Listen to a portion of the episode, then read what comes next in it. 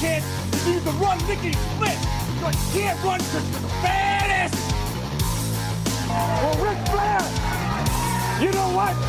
I'm not a normal looking athlete myself. You know what I'm talking about? I've been in the gyms alive. It's a privilege and an honor to walk out with Ole Anderson, Lex Luger, and the Omni tomorrow night. I am not a happy camper. What is Bully Ray's motivation? No, I love you. I know he loves sugar. But I check my pocket. I don't have no donuts. I don't have no cheeseburger. I know you love sugar, but I ain't got none. To be the man, you gotta beat the man. And I'm saying, woo, right here in Nashville, Tennessee, pal, I'm the man. Booking a match for the total package, Lex Luger and Super Brawl. Super Saturday, what is it? I don't even know what it's called. What is it called? Super Brawl Saturday. Super Brawl Saturday? You don't lose faith in winners. And Ric Flair, day in and day out, every day of his life, just keeps winning and winning and winning. Ric Flair! New York City, Ric Flair! You're gonna find out what hard is all about! I do exactly what I want to do. You say I'm insane. I say thank you very much. I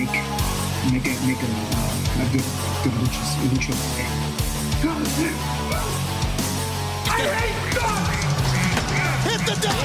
Yes. We love you, Scott Steiner. Today, woo, I've got the star and profile like never before.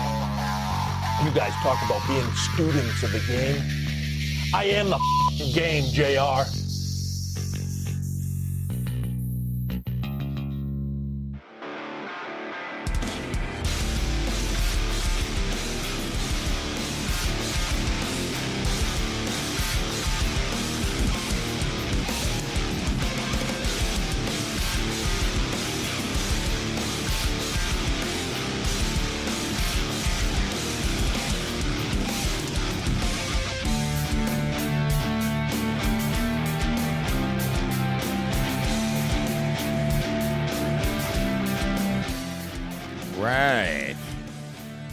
What is going on, everybody? Hope everybody's doing all right out there. It is Wednesday night, and that means your dirt sheet dudes are here. And what is going on? I am Boxman. Hope everybody's doing good. I already said that. And got the boys joining me. What is going on there, Smarkety Smark? Yeah, you know, I'm doing good. I've been perusing the dirt sheet, so I'm ready to do this. Yeah, you know, I know. It happens. Eric, what's going on with you, sir? Not much. How about yourself, guys? Glad to be back. Yeah. Glad to be doing this tonight. Man, been a long day. A long one. I hear that. I didn't fucking barely. The only time I sat was to sit on a goddamn forklift. I unloaded a fucking nightmare amount of trucks today. I went through a roll of 1,250 goddamn labels. I don't know how you go through a whole roll in a day, but I did it. Wow. Meanwhile, here, you guys want to hear something that made me really laugh today? I'm sitting there, and I'm, you know, unloading a truck. And I noticed it was a little creaky, and I, you know, you could see a little bit of daylight through some of the floor. Well, finally, I get to, like, 3/4 down in the truck. And I look down, and I'm like... What I think it is, this guy had taken a saw blade, a big circular saw blade, and put it down on his floor as a kind of to mend where the floor had a hole in it. Damn. I mean, tell me you're from Texas without telling me you're from Texas. A fucking saw blade. As a piece of steel on the floor. Meanwhile, I drove over it. It worked fine. But a saw blade. Yeah. And it wasn't, And it wasn't the only one in the truck. I'll tell you that now. There was a couple on the other side too. So yeah, that's what. It's the fun stuff you get driving in trucks, man. It's some of them literally sound like haunted houses. It gets a little scary in some of those trucks. I'll be honest. You feel like you're gonna fall through some of them when you're in there on an 8,700-pound forklift. You just feel like you're gonna go through. But of course, I'm fine. Obviously, just a long day. But that's enough of me bitching. Anything else happened fun in any of your lives today? Nothing? No? No, just work. Just work? I can't say that I've ever taken on a forklift before, so. No? Ever driven a forklift before? Never? I have not, actually. I've operated a few pallet jacks, but that's not nearly as fun or exciting or dangerous. No, well, no, not really, though. You're right. Although I've seen some pretty crazy stuff with pallet jacks. Matter of fact, about 3 weeks ago, a guy, truck driver for, I think it was Estes, got his, unloaded his truck, went to pull away, left his door open, pallet jack went rolling right out of his truck. Right out of the back of the truck, slams down on the ground. I'm laughing, which... probably shouldn't have been, but I'm laughing at the guy, and I still went and helped him pick it up, but I couldn't help but laugh. It was an awful sound too when that thing hit the ground. Ugh. I mean, I don't know. Pallet jack pissed me off. They can lift 5,500 pounds, but a fucking the smallest splinter on the floor will stop you in your tracks. Yeah. Pallet jacks, man. Fuck those things too. Prefer a forklift, but that's just. I honestly was driving a forklift and a tractor before I was driving a car. Wow. Yeah, I was driving a forklift at 14 years old when I was working for my dad. So I drove forklifts and tractors before I ever even touched a car. Nice. Wow. Yeah, which is probably why I kind of knew how to drive a 5-speed from the tractor, because we had a big old 5-speed Kubota tractor. It's probably why I knew how to drive a 5-speed as soon as I jumped in one. So, I don't know. You need to be certified for forklift? Mm-hmm. No. Yes and no. If you're company, well, when you do things legally. First of all, it depends on how many employees you have on forklifts, number one. This is in Texas. Mm-hmm. Number two, it depends on if your company... mandates you to be certified. Some do, some don't. My company doesn't give a fuck. I've never had a forklift license. Ever. Well, if your dad was using you as child labor at 14, then yeah, probably forklift certification wasn't a high priority. Who the fuck said he was paying me? That's what I'm saying. Well, that's true. I guess technically, yeah, you have to be paid nor to be extorted. Yeah, well, that's an interesting loophole. Yeah, he wasn't paying me. Meanwhile, I was helping out. I was having a blast doing it. But we'd be there till all hours of the night, because my dad also did assembly work. And we'd be there gluing foam to corrugated pads for an electronics company. But I've got a scar. I don't know if you can see the scar over here on my face ever. You see it? No. I mean, there's a little discolorment from the rest of your face, but well, yeah, it almost looks like a smallpox scar. Yeah, okay. But I fell asleep on a glue gun, a hot glue gun. Ooh, the glue! I had to wait for it to dry and then rip it off, and I didn't want to do it because I knew it was going to take skin, and goddamn if it didn't. Oh yeah. That was before I knew about the old vitamin E tricks. But anyway, we're not here to talk about my work ventures, home ec disasters. I could tell crazy stories about work all night. I swear to God, I could. You have no idea what we've done at my workplace over the years. Mm-hmm. Yeah. It's been. I had some fun back in the Florida days, but we'll just leave that alone. We'll leave all that. That'll be a whole another show, maybe one day. Who knows?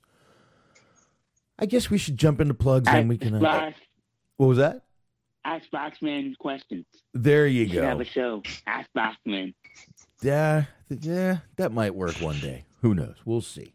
But I guess we can jump into plugs. Then we can get into wrestling. We don't have a ton to talk about. I got to be honest. I did not see all of the NXT War Games. I didn't see any of it. All right. Well, let's just skip that. Obviously, I missed Raw. I did see AEW. Tonight. So we got plenty to talk about, though. We got the Jeff Hardy thing to get into, and we got plenty more to get into. And we've got some audio to play. I've even got more Scott Steiner audio. Nice. Uh-huh. TikTok. You guys can talk about the NXT. I don't care if you spoil it for me. Nah. I already know what happened. Nah. Kind of happened. We're plenty of time away from that. They've heard everything they need to. It's fine. I'm not worried about it. I mean, we'll get into a little bit of the Johnny Gargano stuff, obviously, and a little bit of stuff we'll get into of it, but we don't need to do that right now. Yeah, like I said, let's knock plugs out of the way. That means I put the music up a little bit. We play that bad boy. And Eric, go ahead and kick it off, brah. Listen to every single unscripted podcast on blogtalkradio.com/every single unscripted podcast. This Friday night on Unscripted Wrestling, on the Unscripted Wrestling Show, we doing Mick Foley, the retrospective top 10 moments and matches from him. Polls are up in several groups on Facebook.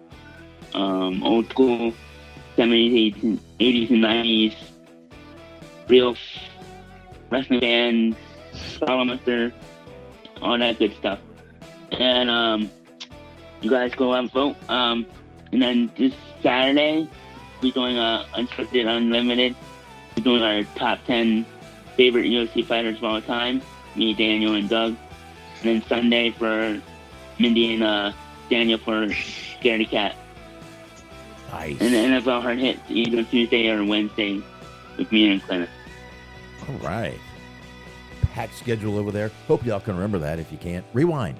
Hit that. Yep. Hit that 15-second rewind. We'll be taking a 2-week break after probably after this week. I think it's 2 weeks. We'll be on a 2-week break. Oh, you're gonna do Christmas and New Year's. Nice.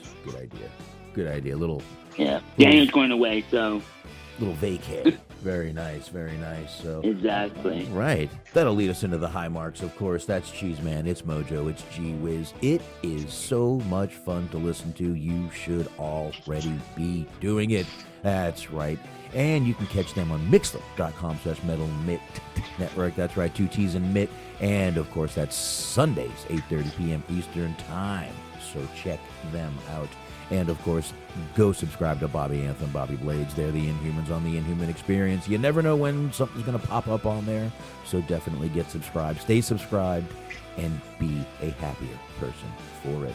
And, of course, we got Stephen Milan. He is sharing the show. He's on Letterboxd, BOXD.com/Stephen Milan, 2 L's in Milan. He's sharing the show, and it is greatly, greatly appreciated.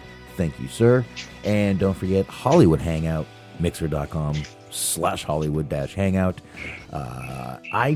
I'm kind of up in the air for this Saturday. I'm going to be here with just my daughter probably, so I might not be able to do a show. I might. I'm kind of up in the air. If she's sleeping, I could do a show. If she's awake, it'll be tough. What are you planning? It's going to be tough. So, I don't know. Stay tuned. That's what I'm saying. So, all right, Smart.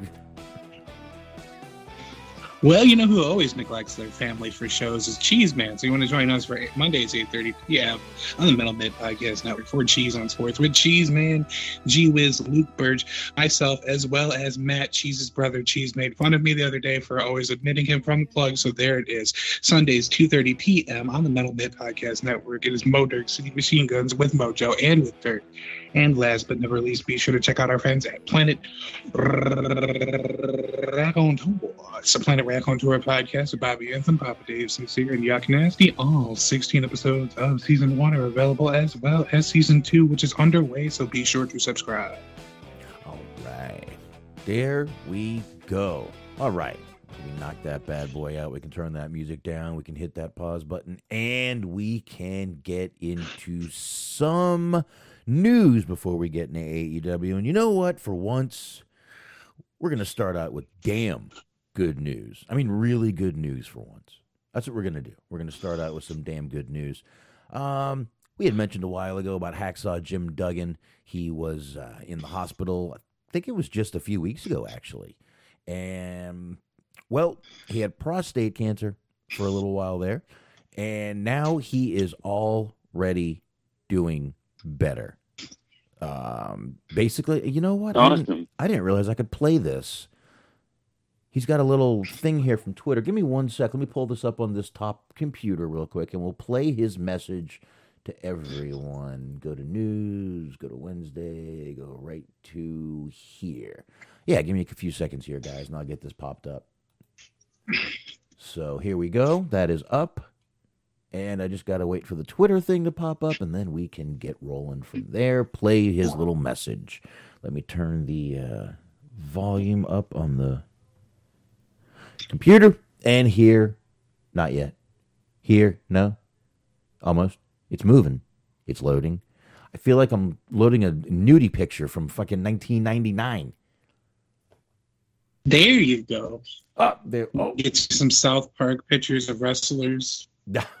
All right, here we go. You playing a fucking wave file of the NWO pack theme? Oh, there you go. All right, here we go. I got it. You ready? Mm-hmm. Hi, everybody. I just want to share, everybody, the great news I just received that my cancer was all encapsulated inside my prostate. They checked my bones. That came out clear. The surrounding tissue came out clear. The lymph nodes came out clear. So thank God I'm cancer-free. You know, this is my second bout with cancer. 20 years ago, I had kidney cancer, now prostate cancer. Folks, remember, early detection saves lives. And Merry, Merry Christmas. Ho, ho, ho! Well, that's fucking awesome to hear. I mean, that really is, man. I love hearing that. Yeah, me too. Yeah, because they said he wasn't doing so well for a while there. And great to hear him make a comeback. And obviously, I mean, he looks, if you know, watch this little Twitter video here, he looks great. He doesn't look amazing, but he looks damn good for a guy who just had cancer, and thank God he beat cancer twice now. Twice beat cancer. Don't fuck with hacksaw cancer. That's what I say.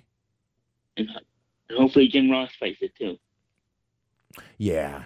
Yeah, hopefully JR. JR actually said he is doing better. We'll be back on that 29th show. So he hasn't beaten it yet. I think they said he's up to procedure number 8, so he's coming along.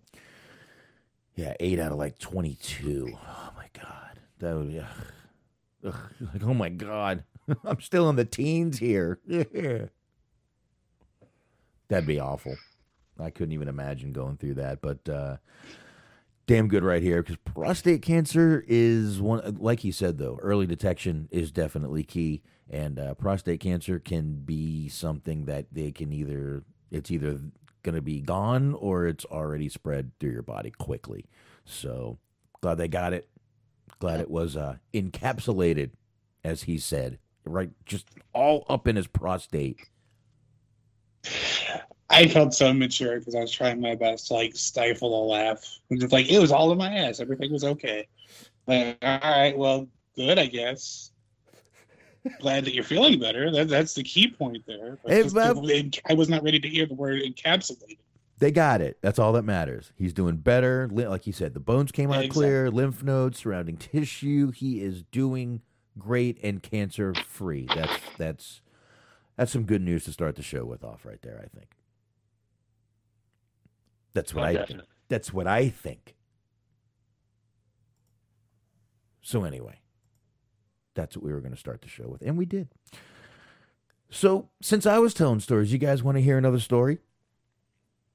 Sure. Okay. Absolutely. Well, this one would be... I feel like we're just all like sitting around a chair. You have like a big like rocking chair. You're smoking a pipe. You got like a robe on. You're like, all right, kids, gather around. Old Uncle Bob's got a story for you. Here, if it'll make you feel better, I'll take a hit off the bowl. Here. Yeah, that always helps. Maybe the wife will come in with a shot in a few minutes. Who knows? There you go. Take the plates off the bowl there. All right. I got a story for y'all. Want to hear it? Here it go. All right. So I guess Freddie Prinze Jr. now has a podcast, because who doesn't? I mean, really, who doesn't at this point? I'm surprised when people say they don't have a podcast. I'm like, really? Who the fuck are you? Okay. So I guess Freddie Prinze Jr. has a podcast. Obviously, he is a former writer for WWE. Yes, the actor that plays Freddie for the Scooby-Doo movies. That's also him, and he's been in a bunch of other stuff, too. But he told a story about a promo class. This is great. I'm not sure, he didn't say when it was, but this is from promo class. It's a little long, but I'm going to go ahead and, I'm not reading the whole thing. I'm just going to read the up to where, don't worry, I'm going to go from here.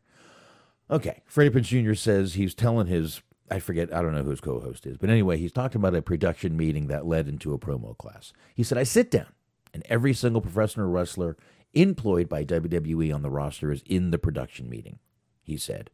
All of the writers and agents are in the very back. Vince is sitting in the front of the room behind a table with protein bars and energy drinks. We've heard about the protein bars. Bruce Pritchard has made many jokes about the protein bars. Anyway, he gets up, starts talking about what he's wanting, what they're lacking, and what he's not seeing from them. He literally says the words, you have to give me a little razzle-dazzle. The writer to my left, who's a younger guy, whispers, what the hell does razzle-dazzle mean? I know none of the wrestlers really know, because he said it's like vaudeville. He made this comparison when he said to me, we give them some comedy. We give them some music. We give them some suspense. It's vaudeville, Freddie. It's vaudeville. Okay. So this is where Vince's mind is. We have razzle-dazzle and vaudeville. Yeah, that explains the name Madcap Moss and Happy Corbin, I suppose. I'm still wondering why they got rid of the vaudevillains at this point, to be honest with you. If he really... Yeah, that was actually working. That was a decent gimmick. It was a decent gimmick, and it was getting over. Right when they decided to break those two guys up, it was getting over. But, I mean, if he thinks it's vaudeville, you had the gimmick, bro. I mean, you fucked it up, dude. Anyway... He continues. He says, Vince in the meeting said, now you're going to show me what you've got. Let me get some volunteers. A few people put their hands up. Sheamus gets up and walks to the front, takes initiative. He doesn't wait for someone to say yes. He takes initiative, and Vince likes that. That's an alpha move. Wade Barrett gets up, same thing. We have an Englishman and an Irishman. This should be a really easy promo for these guys to cut, Vince said. I'm going to give you a premise. You're a dog, and you're a dog. Now make me want to watch you fight. Prince says, my heart stops, and I'm not even the one doing it. You can feel the panic. Everyone got tight. There was so much tension. You could see sweat beads all over Wade Barrett's forehead. Sheamus, stone quiet. He doesn't move. He looks like one of the English soldiers outside the palace. He said, they're frozen. 30 seconds go by, not a sound. 45 go by, nothing. I'm dying, Freddie says. I want to jump up and say, stop. It's like watching a murder. A minute goes by. Sheamus says by accident out loud, I think I'm having an out-of-body experience. And no one laughs. Because they can't believe it just came out of his mouth. Wade takes the first step. He growls. As soon as he growls, Vince gets up and yells, not an actual fucking dog, son of a bitch. And he storms out of the room. He came back and says, let's try again. Sheamus is going to be the babyface dog. And he starts talking. He said, I'm a good old dog. I'm loyal. And Vince said, just forget the whole damn thing. Storms off. Promo class is canceled. Holy fuck. A dog. First of all, he wants Razzle Dazzle, which that's great, right, in its own. I mean, and vaudeville, which, I mean, let's face it. I mean, how many people in that roster really still know what vaudeville is. Mm-hmm. I don't even know. Exactly. I mean, I do. I'm old. Not that old, but old enough to know what vaudeville is. So somebody comes back next day dressed up like the fucking WB frog.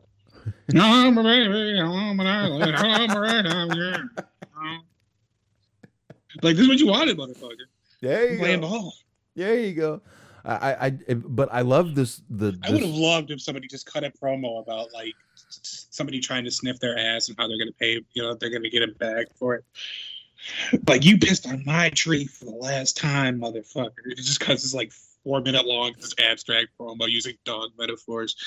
But what's crazy about this though is like this happened at somebody's place of employment. Yeah. Like, these guys were employees to a business. Uh-huh. I feel like that's what people don't truly appreciate about this. This was somebody's boss, a boss of a multi-million, if not $1 billion company, uh-huh, telling them to act like dogs and then being mad when they act like dogs. Paid to be there, number one. And mm-hmm, the most adorable part of the story is that Sheamus was going to be the baby-face dog. Mm-hmm. Wow. But I really think that if they talked about sniffing ass, Vince might have enjoyed that. That's Vince's humor. Yes, it really is. See, he fucking threw him a softball and just threw him right down the middle. You talk about sniffing ass for a couple minutes, and you know, throwing some pooping in the yard or whatever, and you got yourself you're a fucking world champion the next day.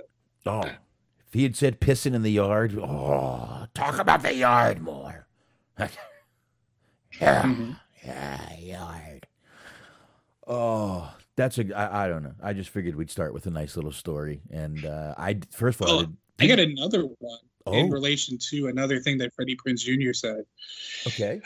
Freddie Prinze Jr. on his first day writing for WWE, Michael Hayes said, "So are you ready to work on some storylines that are going to get cut every week or not?"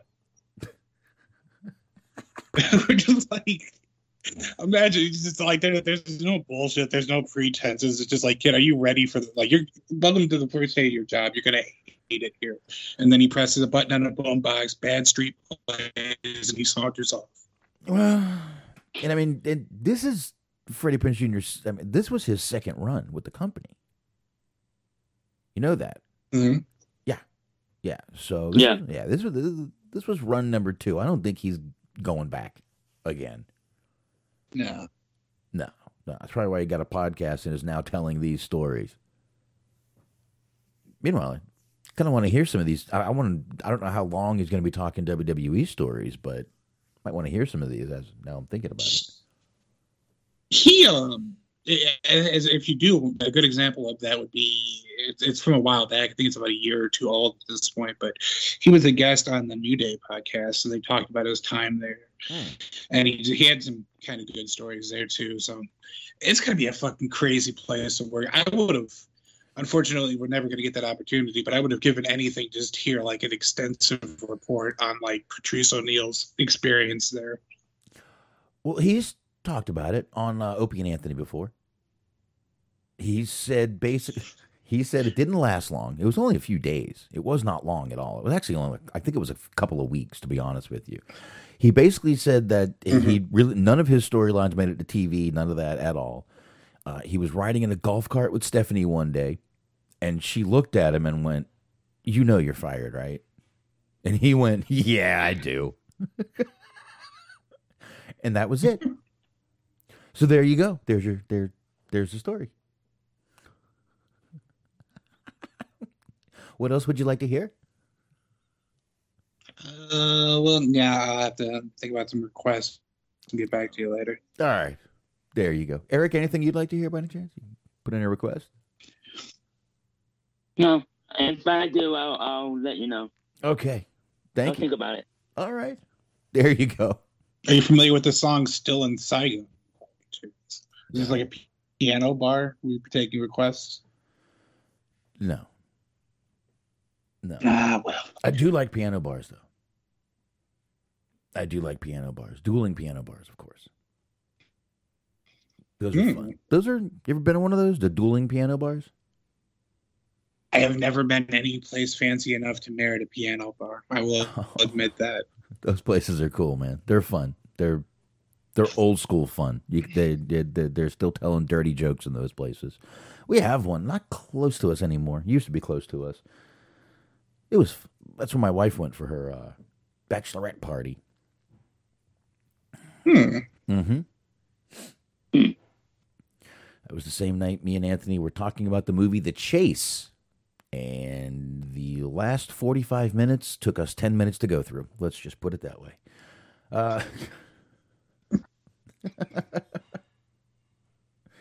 Yeah, it was a good night. Good night. But, all right. Smark, you got a few things. I honestly do not have a ton more, so news is going to be quick. This might actually be a nice quick show, which I wouldn't mind getting some fucking sleep. So, Smark. It's a truncated version. I'm going to save one story for last from me, at least, because I feel like it's sort of a highlight of the day. Ooh. One of the big news stories of the day. But hey, what one thing you can always rely on during a slow news cycle is that Raw is going to be terrible.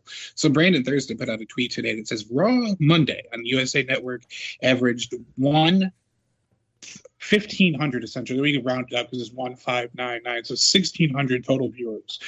18 to 49 is a 0.35. which averages out to 462,000 viewers, or it's 1 million. One million. 1.599 million. Yeah, basically. Yeah. Anyways, so the point of the story is that it's the lowest 18 to 49 Raw on record. Mm-hmm. So once again, striving for greatness, another new low in Raw ratings, which will probably be the case in like 2 or 3 weeks anyway, too. So you know. Yeah.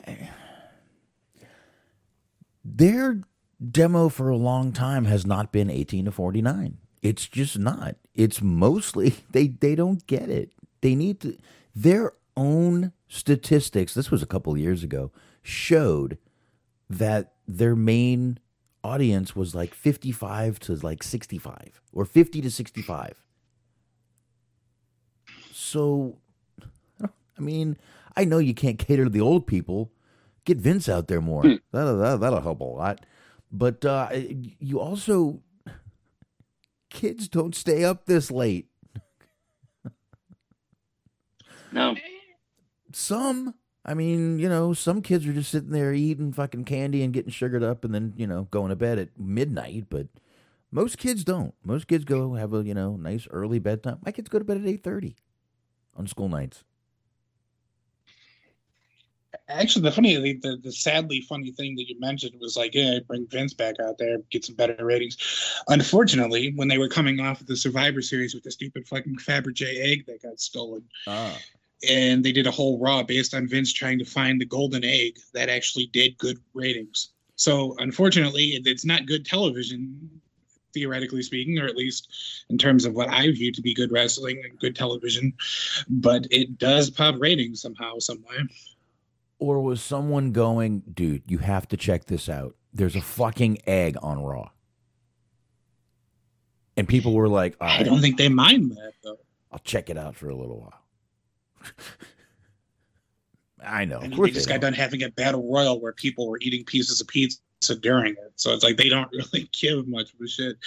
Well, it's weird, though, because their whole initiative right now, and that'll change in a couple months, but it's like, okay, you can't have anybody in the performance center that's like under 30, and they're trying to get all these newer people and all these younger people, but then the average age of their viewers are like into their mid 50s to sometimes early 60s. So it's just like right. All like you're trying to get younger for a fan base that is primarily older people that are already familiar with the guys that you already have out there and would appreciate older talent theoretically. So it's like I don't understand. You're clashing against your viewership. Really. Yep, just letting the rum go down the esophagus here for a second. Mm. I guess since we're here at the moment anyway, and it's almost that time, are you a peppermint schnapps person by any chance? I'll drink it. I'll regret it because I don't like peppermint at all. Oh, you're missing out. Well, I guess you're not because you still drink it. Well... listen, if you're at the bar, you know you got stinky breath, and you find someone, it's a good thing to take a shot. It is. Mm-hmm. It's like mouthwash. The one thing I enjoy that they have around this year, they always have around this time this year or every year. I don't know if they're doing it this year or not. I haven't been out to the store yet, but Smirnoff has peppermint vodka, and it's a scratch and sniff bottle, and it really smells like peppermint. So you scratch the bottle, it smells like peppermint, tastes like peppermint. It's nice and good for you. No. So they make you sniff our bottle. Everyone pick this up. Now it's your turn to sniff it with your nose. Okay, yeah, I guess, you know, in light of COVID and everything, that's less of an appealing option. But I was at Adapter of it a couple of years ago, so I didn't necessarily run it through today's prism. Understood, sir. I get it.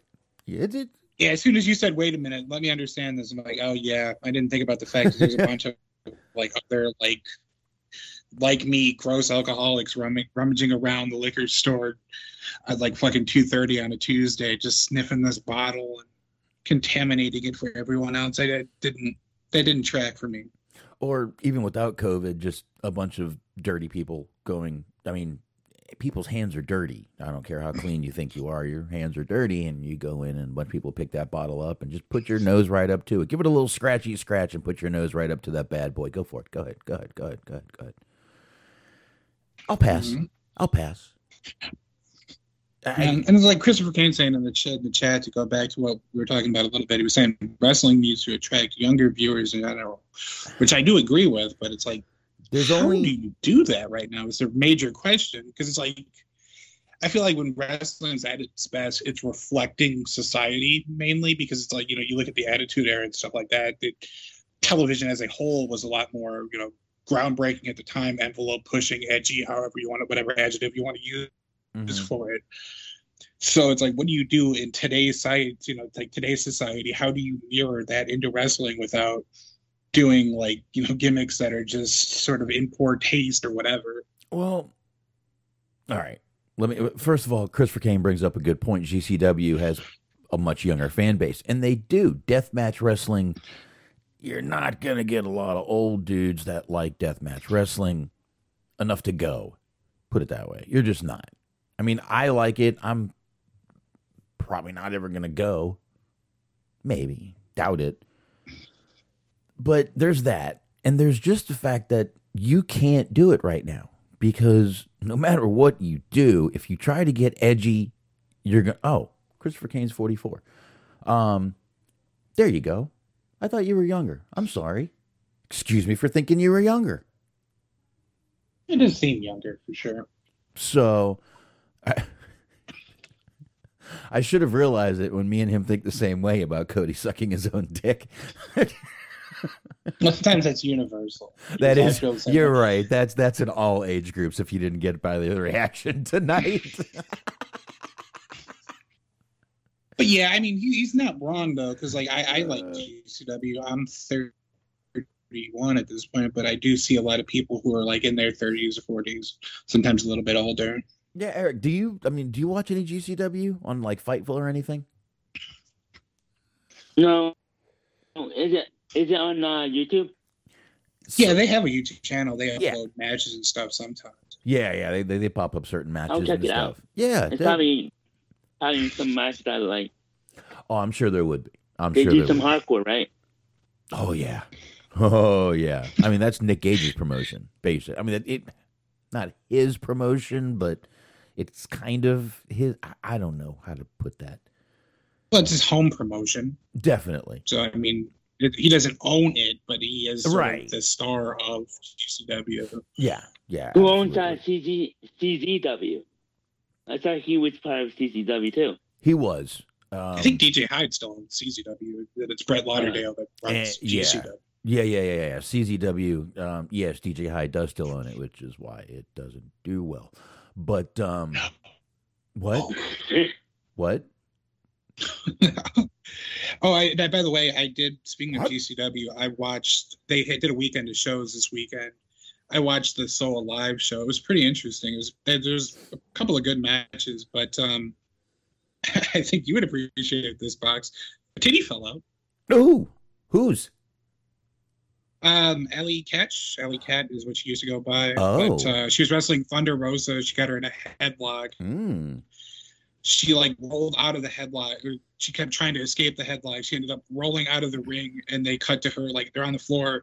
Thunder Rosa still has the headlock locked in, and you see it's like it reminded me of that Half Baked, where like they're fighting and like one of the ladies' boobs falls out, yeah, and then just everybody stops. So that made me laugh because it was funny because it was like this big sort of showcase match for her because they brought in Thunder Rosa and they're making a big deal about it, and they had a really good match, but it just made me laugh because it's like right in the middle of the match, just you get the titty popped out. So I mean, you pretty much get everything you want if you're a male fan or into women if you're not a male fan, right? Whatever kind of fan you are. So all right, but anyway, back to the point, which was why how you do that right now. You can't. Unless you do like the really edgy stuff, which I'm sorry, but Attitude Era had more younger fans. It did. It really did. That rebellious type of TV is what was gaining young fans back then. Let's face it, most of your rebellious types are your teenagers, your 20-somethings, your early 20s and stuff like that. If that's where you want to go, you're going to have to do that again. But you can't do that again because everyone's offended by this. This side's offended by that. The middle's offended by this. The right's offended by that. The left's offended by this. The middle's offended. Everyone's offended by everything. You can't fucking win, no matter what side you're on. Soft society. Yeah, you just can't win. There's no winning anymore. I just don't think you can really... turn my phone on vibrate. I just don't think you can do. I mean, AEW is doing the best they can and being as edgy as they can. I mean, they let a shit out every now and then. You get a little blood every now and then. That's about as edgy as you can get. I mean, besides, I think even outside of that, though, like just the way that people consume, the way younger people at least consume media is different. You know, there's more people spend more time, you know, on TikTok or on Twitter or watching YouTube videos or whatever than they do watching television, obviously, and even, you know, some of the streaming services. So unless, like, for a while there was, we had talked about Lucha Underground was on Netflix, and I thought that was going to be big. Because I think, you know, getting a wrestling company on Netflix, I thought it was going to do really good for them. But then ultimately that proved to not be true. But it's just nowadays the way that people consume their media is just so... There's so many choices, and it's so easy to get like just sort of a very kind of narrow vacuum of, you know, what it is that you watch or consume or whatever. It's hard to sort of break through that barrier and get to more people. Well, and I mean, I guess that can just kind of bring us sort of into the next story and keep us going with this one a little bit, which is about WWE stopping to sell DVDs and Blu-rays. As of it's going to start January 2022, which is not far away. Right now, this Survivor Series that just happened is going to be the final DVD. This will affect Australia, Canadian physical media also. So it's not just the U.S. But, yeah, I mean, even they're stopping because let's face it, man, no one is buying DVD. I mean, people are. Let me not say no one. It's rare. I mean, I own a ton of the older stuff, but... That's before you could just jump online and look for it and get it and I hate to say download it, but download it or go on YouTube or there's so many ways now you can watch it or go on the fucking network. Peacock, excuse me. Yeah. There's just so many ways you can get things now that, I mean, I don't have one DVD player hooked up in my house right now. I haven't in a long time. I stream. Yeah, I mean, I don't know about you guys, but like the last WWE or even just the last wrestling DVD I think I got was when they had that CM Punk DVD come out when he was still in WWE. I bought that, the Blu-ray version of that when that came out because it was a documentary and then it had the matches. But that was nigh on about 10 years ago. Yeah, probably. I mean, I own a bunch of the old ones. I own the the After Raw series. I have that one. I have that on DVD. I have the DVD of the Rise and Fall of ECW. Yep. I've got WCW. I don't have the WCW one, but I have the. Okay. I own the Four Horsemen one. I own the Road Warriors one. I own a bunch of them. That's how far those were a ways back, and that's about how far back I remember buying them. You just don't do it anymore. You don't need to. You just don't need to. You want to see Survivor Series? You go on the fucking network. Make them pay $9.99 and join your network rather than have them do this. I get why they're doing it. This is fucking. I mean, most people don't even have fucking cable anymore. I don't have cable. It's just too expensive. Yeah, me neither. Yeah. I got 3 kids. That's like having that's 3 cables. Fuck that. It's weird because I have a paradox with that because I like owning physical media, but I also don't like having a lot of space being taken up by things that I very rarely use. So right. I don't get DVDs because if I'm lucky, I'm going to watch it once, maybe every couple of years. So it's like there's no real point. It's going to spend more time taking up space and being cumbersome than it is actually being used. Yeah. I mean, I had a huge VHS collection, which I then turned into a DVD collection, and DVDs were smaller, so I was able to build on that. Eventually, I started selling my DVDs like in lots on eBay. Like, okay, these are all movies with John Candy in it. These are all movies with, Bill Murray in it. I started selling them in lots on eBay and just ripping them to my computer. I have them all digitally now. Yeah. Just rip them before I sell them. I got them. They were mine. I'm allowed to do that, aren't I? Yeah. So I don't know. Yeah, who gives a fuck?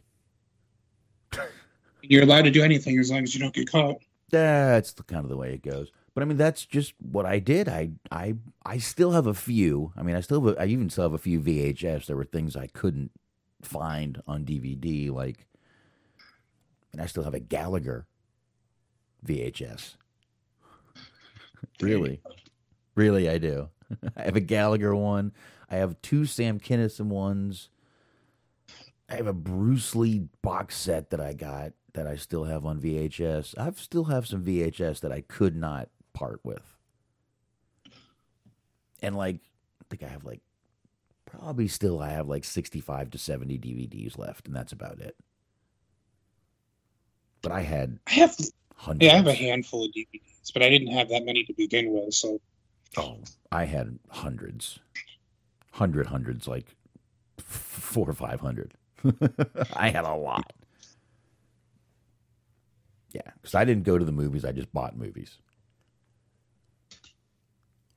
So, but yeah, I mean, this people are freaking out about, oh my God, I have to own it. Well, you can.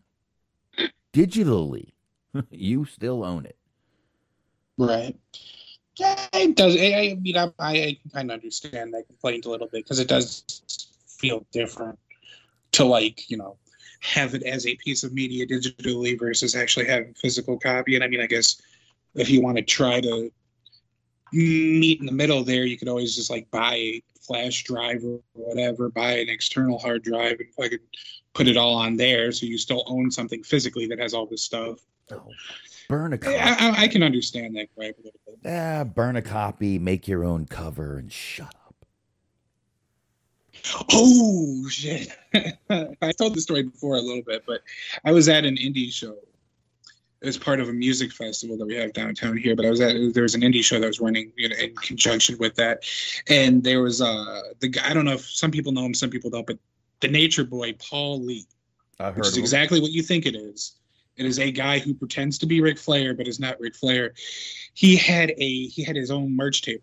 Mm-hmm. And when I say he had his merch table, I mean that he had a bunch of burned DVDs that he fucking wrote in Sharpie the covers and the box art for that he clearly just burned old WWF shows or WWE shows onto DVDs and we're selling them for like $15 a pop. And I was like, God bless this guy. I am now a fan. I don't care how he wrestles. I just appreciate that hustle. That's called bootlegging, sir. Because there's no way that's not even like remotely legal, but he is still fucking getting it done. Yeah, that's called bootlegging. Exactly. Can't do that, but yeah, it's awesome. I respect the hustle, sir. I do. I'm surprised he hasn't been shut down. He might have been by now. Yeah, who knows? Yeah. There you go. Now, now, Smark, we were kind of mentioning GCW a little bit there, and it looks like you've got a little bit of. I hope that wasn't your ruined. I hope I didn't ruin your last story. Oh, no worries. So let's see. Let me go ahead and pull that up here. But yeah, they had a show this weekend, or they had a weekend of shows. That was pretty good. I watched them. It was a big wrestling weekend this week too, because they had Triple Mania. I checked that out. That was pretty cool because they had the show in a baseball stadium. It was a Mexican baseball stadium. So like it was this big open area, and they had like a flyover, and they had like color guard and all this shit. So it felt like a actual sporting event. Wow. It's kind of wild. So that was a good show. But anyways, in terms of GCW, they just put out an announcement on Twitter today that they're for an update on their Detroit show, Friday, January 14th. It's going to be the GCW debut. I'm assuming not in a wrestling capacity, but the GCW debut of one Kevin Nash. Mm. So that will be interesting. It's like I said, it's the January 14th show in Detroit at 7 p.m. He's going to be involved. So more than likely, he'll have some kind of an opportunity to talk on the microphone, do a promo, get involved somehow in that regard. And that would be pretty fucking entertaining. Because they've been doing a little bit of that with like just some of the older people. When they had the last match that they had between Moxley and Gage, they had a death match, and they had Foley do commentary on it. So that was pretty cool because you would like getting the perspective of Mick Foley on deathmatch wrestling, and that was cool. Hmm. So Nash is going to be involved in that, and it's all leading up to. They got a show later on in January. They're going to be doing from the Hammerstein Ballroom that they sold out. So. It's a big month for them. The next, actually, even more than a month, just through December and through January, it's going to be pretty big for them. So nice, real nice, man, real nice. Says, Jesus, Rhino Shelley, is that Alex Shelley?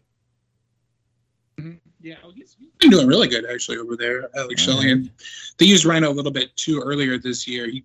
Obviously, being in Detroit, you know, hometown crowd, you got a pretty good pop. So yeah. They're doing a good job of like integrating local talent. They used, God, I can't remember his name, but he was in NXT for a minute and won the North American belt, the small lad, but they used him. He got a pretty good pop too.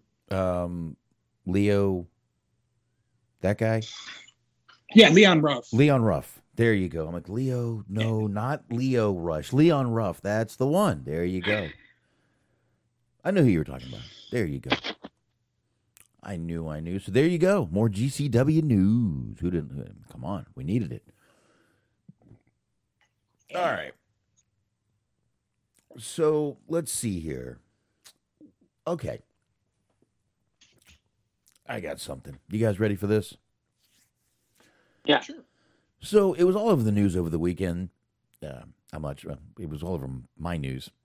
Maybe not yours, but mine, that Jake Paul was supposed to fight Tommy Fury in a few weeks. I think like a week, 2.5 weeks or something like that. And Tommy Fury pulled out of the fight. So who does that? Now, I know you're like, why in the world are you mentioning this? Well, guess Box, what does this have to do with Effie? Exactly. Oh, wait, no, that's different. A whole different show, dude. We are done and gone, man. Mm-hmm. Well, one Anthony Ogogo went ahead and put his name out there and was like, hell, I'll do it. So, again, he was originally going to fight him on December 18th. However, the fight was called off because Fury had contracted a non-COVID illness. Well, Anthony Ogogo decided to go ahead and tweet at Jake Paul, you shitbag. I've seen one British TV star / sporting heartthrob has pulled out. This TV star / sporting heartthrob will happily take his place on 12 days' notice. I haven't had a pair of gloves on in 3 years, but I'll still spank you like the bitch you are. Fight me. Mm-hmm. I don't think he'd get cleared with that eye. I don't think he understands the spirit of what they're doing if he's talking about actually trying to beat him up. See, what happens is that you get paid a lot of money, you take a dive, then he does another match with more money. This sounds like... You think this sounds vaguely familiar, Smart. You get paid, you do what you're told, you go and you make it look good. Oh, this sounds like exactly where Anthony Ogogo is coming from, wrestling. Are you saying boxing is rigged? Hold up. This particular boxing, which is not even necessarily, it's an exhibition anyway. Hold up. Yes, very much so. Did you hear, by the by, if we're talking about fights that'll never happen, have you heard anything about Jake Hager trying to have a grappling match with John Jones? No, I haven't heard anything about that. Are they like? Well, there you go. Are they like? Are they like bitching about? Are they like arguing on Twitter or something? Am I missing something? See, AEW star Jake Hager was supposed to grapple former UFC champion John Jones. So far, that doesn't appear to be much of an update, with Hager waiting for an update. The AEW man... It's such a weird way to phrase that. Who the fuck writes these articles? The AEW man recently spoke on Throwing Down with Renee Misha. I don't know why I pronounce that so weird. They throw me off again. Where he provided an update on the grappling match against John Jones. Jake Hager also explained how he found out grappling match was on the table. I was at dinner one night. Add your own lisp in your head, by the way. And I got a phone call from my head coach, Josh Rafferty. He said, I just got a great situation for you. You should say yes before I even tell you what it is. I'm like, okay, I love Josh. He's the man. So I said yes. He told me, and I said yes. Go make it happen. So as far as I know, we're waiting from then on to just go out to the negotiations and finalize everything. He jumped the gun a little bit and made the Twitter announcement when we didn't have anything signed. I know my response was a little harsh. There you go. But you have to get my name right. You have to get my company right if you want to work with me. Jake Hager isn't sure what the holdup with John Jones is. He thinks maybe he looked over his AEW, SMA, or even his wrestling record. Quote, I don't know what's going on because I'm training, I'm ready. As far as I know, it's on. And then it got quiet on his end. I don't know if he saw my resume and said, oh, this is an Oklahoma country boy. Nah, I guarantee he didn't say that. I don't want to wrestle him. Maybe he saw I wrestled for AEW and he got a little scared. Everybody wants to work for AEW, so maybe he just wants to get a job. So I'm wondering, John, come out of hiding. Prove that you're still the GOAT, and I'll put in a good word with Tony for you. No. So apparently on his end, what he was saying is his manager like had it set up, and then negotiations went silent on John Jones' end. I don't even know where they were supposed to do this. It was a grappling match specifically, and not even like a actual proper MMA fight or exhibition, however you want to look at it as. Yeah, I don't have a clue. I didn't have a clue that was even happening, but that would be interesting. That would be very interesting right there. I'd be down for John Jones being in AEW, especially if they let him keep doing cocaine. Oh, because that's what wrestling needs more than anything. It's just more promos. No, that guy's a fucking loser. Yeah, but, I mean... Okay. Be interesting. I know. Anyway, I'm not letting you go here. Eric. Look, we all make mistakes, all right? Sometimes you run people over with cars. Sometimes you leave the oven on when you leave the house. These things happen. Sometimes before a fight, you pop positive for cocaine. It happens, except for every time he does a fight, he popped positive for some fucking drug, this piece of shit. Time after time. And Dana White just keeps fucking taking it and sucking the dick back again. Oh, John, it's okay. Oh, it's okay, John. Oh, shut the fuck up. Man up and tell him to fucking step out of the company. Well, I mean, okay, Dana White's like kind of a two-bit hustler anyway, so that doesn't necessarily matter. But at the same time, it's a weird situation for him to be in. Because, like, in my opinion, he's far and wide just the, like, most talented fighter that they have when he actually has his shit together. That's great. Like, there is almost nobody better than he. I think he's only, like, lost, like, once, and I think it was even, like, a no decision. So it's like, he's really fucking good, but he's just never available. Yeah, well, there's thousands of millions of people out there who are incredibly talented at what they do and don't get paid millions to do it, and you know, can just go out there and do what they want to do drugs all the time, pop positive all the time, and still have their job. So I don't feel bad for him at all. Yeah, see, Christopher Kane agrees. He says John Jones needs coke in his contract. Well, I mean, you know, if that's, I don't know. Again, I personally just think the guy's kind of a piece of shit. But Eric, and I believe you heard, he did say boxing was rigged. I heard him. He said it. Yeah. You really think that a sport that's been so on the up and up for so long could be rigged? Smart. I mean, I find it a little bit weird that they let Sylvester Stallone be the heavyweight champion for so long. Ew. It became a spectacle. Yeah, and you had fucking Hulk Hogan and Mr. T fight, and it's like, all right, why would Muhammad Ali let this happen? Now they had the Palm Brothers fighting, which is a joke. I know. Well, that's one of Jake Paul that this guy was going to fight, but I think Anthony Ogogo would have a problem getting. I mean, he had to retire due to his eye issues. But then again, in exhibition, he may be able to sign a waiver. I don't know, man. It seems theoretically possible, but because I mean, it's not a legitimate, like, even outside of alleging that it's rigged, it literally is not a legitimate, like, competition. It's an exhibition. That's why you have, like, fucking Mike Tyson and Roy Jones doing their thing. It's like, it's not an actual legit sanctioned match. So exhibitions are not sanctioned. Okay, so he wouldn't need to be cleared for anything. Okay, all right. Well, that'd be cool, but I don't see it happening. Mm-hmm. I don't see it happening at all.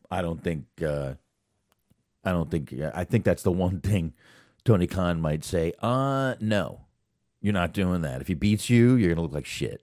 Yeah, it's a catch-22 because, I mean, those things, as big of a, like, circus show as they are, and I kind of find them a little bit entertaining, but as much of a circus show as they are, they get really fucking good numbers. Like, it's all over Twitter, and a lot of people actually buy the pay-per-view somehow. Dude, boxing always has been a moneymaker. I mean, it's not like it used to be. I mean, Jesus Christ, back when Tyson was doing one-round goddamn fights and they were $99 to buy the fucking pay-per-view, those things did fucking millions of buys. It was ridiculous. And everyone knew it was going to be a one-round fight. Right. But well, my uncles would a lot of the time, there would be like a local bar that they would go to, and everybody would just chip in a little bit. Like, right. I don't think they normally had cover. They would have cover on those nights, right? Just to make up for the price of the pay-per-view. Yeah. Yeah, you'd get fucking, like, you know, well, I wasn't going to bars back then. I was a little young, but I do remember those my dad used to get those pay-per-views. We may or may not have had a black box back in those days. My dad knew people, you know? He knew people. I understand. It's just kind of the way it went. But, I don't know. Oh, Sacha Baron Corbin. Should Baron Corbin accept the fight? He's a former 2-time Golden Gloves boxer. You know, I would love to see Jake Paul humiliate him. So, yeah, I say he accepts. Yeah. Yeah, go for it. That'd be fine with me. Meanwhile, make a shit ton of money doing it. Meanwhile, have you ever watched one of his fights? Any of the Jake Paul fights? I don't think so. Like, I've watched the circus around it. I've seen a little bit of like pre-fight stuff, but I don't think I've actually ever watched a full Jake Paul or Logan Paul fight. Eric, have you ever seen one of the Jake Paul fights? Yes. All right. He's not bad. I'll tell you what. He did. I agree. You put Jake Paul though against like CM Punk, Jake Paul's gonna kill that guy. I mean, once again, CM Punk was that Mike Jackson guy was tickling him while he had him dominated. He was tickling CM Punk while he had him mounting him. That's pretty. Jake is the younger one, right? Yeah. Yeah, I think so. Yeah, he's the one that fought Woodley and Nathan. Oh, let me see here.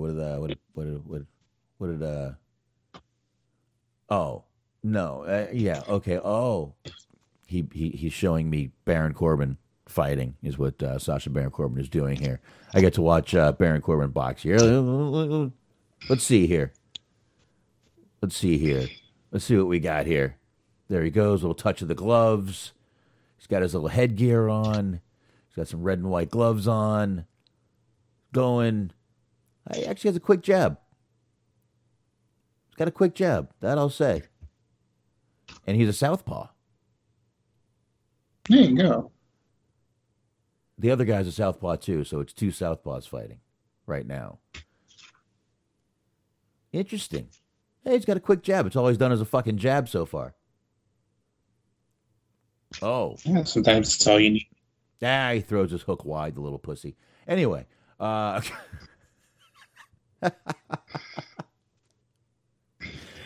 ain't big. He's just tall.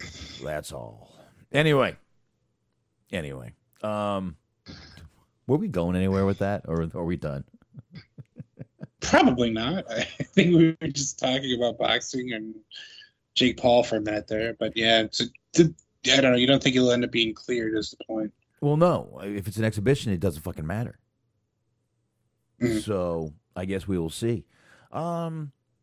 Anyway, I'll get into one, and then I think me and Smark only got one left after that. And you know what? We have some audio we can get into, and we'll get into a few tiny things from NXT, and then we'll go ahead and move into AEW from there. But Fightful is reporting that WWE recently, very recently, and they did file for a new trademark on Tough Enough. If you guys remember that series, that show, it's where actually where we got Miz. It's actually where we got John Morrison from. A lot of people actually came from there. Not many that are still there, but a lot of people did come from those shows over the years. They did file for a new trademark, but if you read what they've applied for, right now it's got nothing to do with television. Clothing, the clothing is what they've done it for. They've done it for clothing, all kinds of clothing. I'm not going to sit here and go through the list. Everything from fucking shoes to gloves to hats, costumes, flip-flops, boots, wristbands, bandanas. So I don't know why they would file this one and not go ahead and file for the... Maybe they're going to file for the TV one later. If they have this one, they can file for the TV one later and not give anything away. You know what I mean? But just thought that was interesting. Did either one of you guys ever watch the Tough Enoughs back? I mean, that's where we got Mandy Rose from, actually. Yeah, I think I watched the Austin one. Okay. That was one of the greatest. I think, Smark, did you see the one with the... Is that the one with Daniel Bryan? Or that's something else? No. That was an NXT. That was an NXT. But it was kind of Tough Enough, but it was an NXT Tough Enough. It wasn't really called Tough Enough. I remember, I remember back in the day, who was that? What was that kid's name? Daniel Pewter. Mm-hmm. Daniel Pewter, another one from Tough Enough, almost got Kurt Angle in a triangle, live on television. Those were good back in those days. They would make those guys eat like 2 pounds of pasta and then do like suicide runs until they puked. And then they'd like, okay, now go to the ring. Like, what?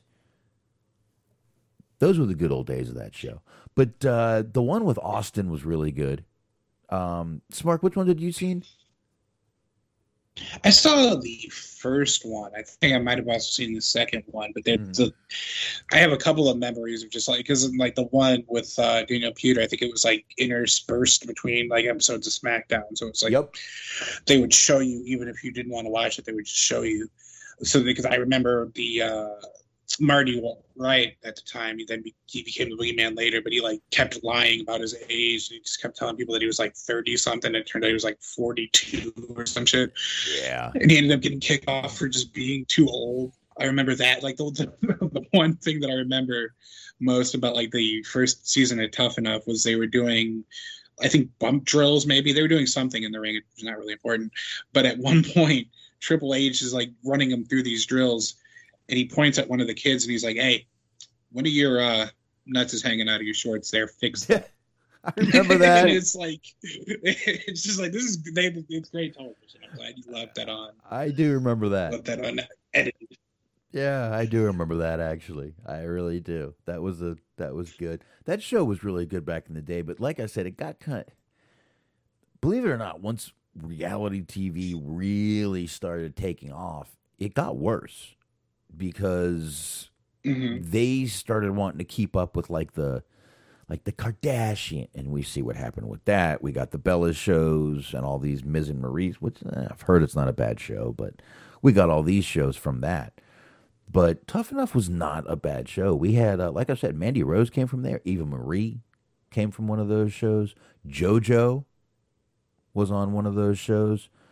That was like USA Network, right? It was for a while, yeah. But like Smark said, it began as just kind of a SmackDown intermission, if you will. It's kind of what it was. They would just, they would just show stuff backstage. Like I said, that's when they were making the guys eat like pasta, and then they would have them like they were literally like in the parking lot doing this shit. Mm-hmm. Yeah, and like we were talking about a couple weeks ago, Miz and Morrison were both. Right. Tough Enough products. Yeah, both of them. So, and then once it became the season they did with when it was Paige and they whisked Hulk Hogan off really quietly and replaced him with Paige, actually. That was right around the N-word scandal time for Hulk Hogan. So they just sort of... he's gone. Well, as far as that goes, like Paige is the exact opposite of that. Yeah, I mean, she's there's quite a bit of proof of Paige not being racist. Quite a bit. I mean, plus she's pasty white, so who cares? But that there's not many left from that season. The winner gone from that season. The second place guy gone.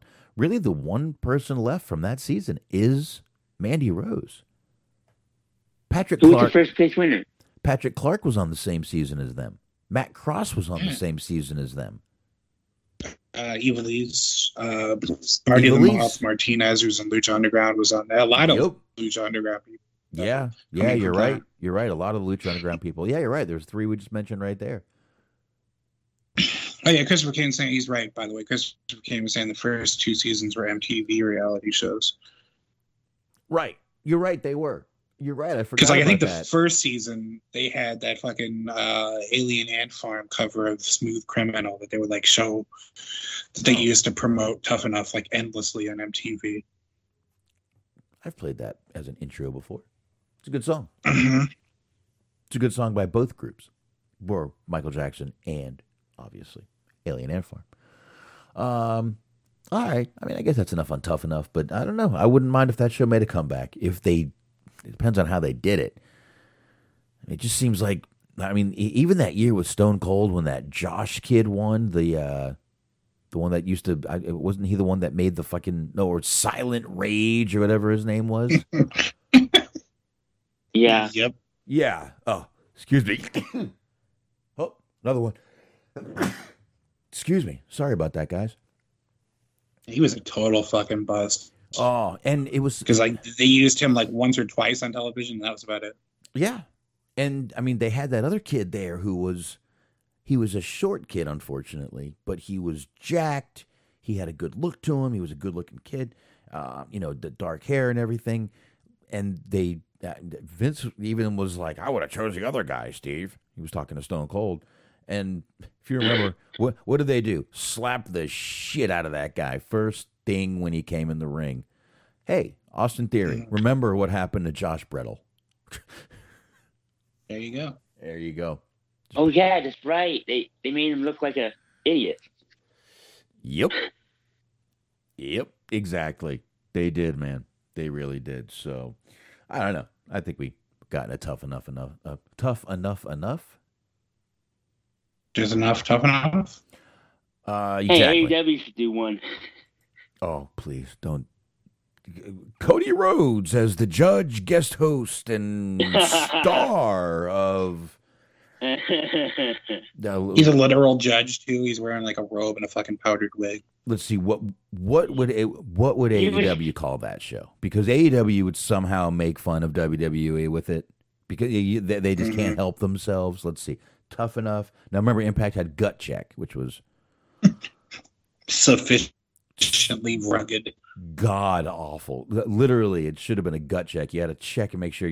Literally, like my Tough God. Gut. Are my guts hanging out? This hurts to watch. What? Dang. Tough Gut. I don't know. Oh, let's see. There you go, Tough Gut. Tough guy? No, they wouldn't use tough. They would use some like rock hard.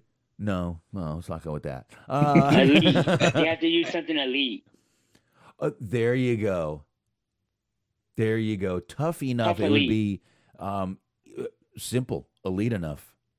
That's what they would do. They would go elite there you enough. Go. That's exactly what they would do, Eric. They would just dump elite and go elite. He's enough. That guy. Okay. Well, I hate to keep going back to Tough Enough, but SBC posted in the chat here that Josh was from the 2015 iteration of Tough Enough. He was the one that got in trouble for calling the social outcast job, which I do remember because. I fucking that made me laugh because it's like he's not wrong. Like I get that you're not supposed to say that, but like they were. Yeah, and yeah, you're right. You're right, and Josh Matthews, right? Yeah, and no, Josh Matthews was the commentator. I believe he was on one of those, dude. He was. Yes. He wasn't the one that got in trouble for the social outcast. Though. No, but I know the guy you're talking about. Yeah, man, you're right. There were a lot on those people on the. That's right, the social outcasts, and that was Silent Rage was Andy. That's right, mm-hmm. Andy. They were. I remember Silent Rage. Speaking of Cody, you see how he was trolling the fans tonight.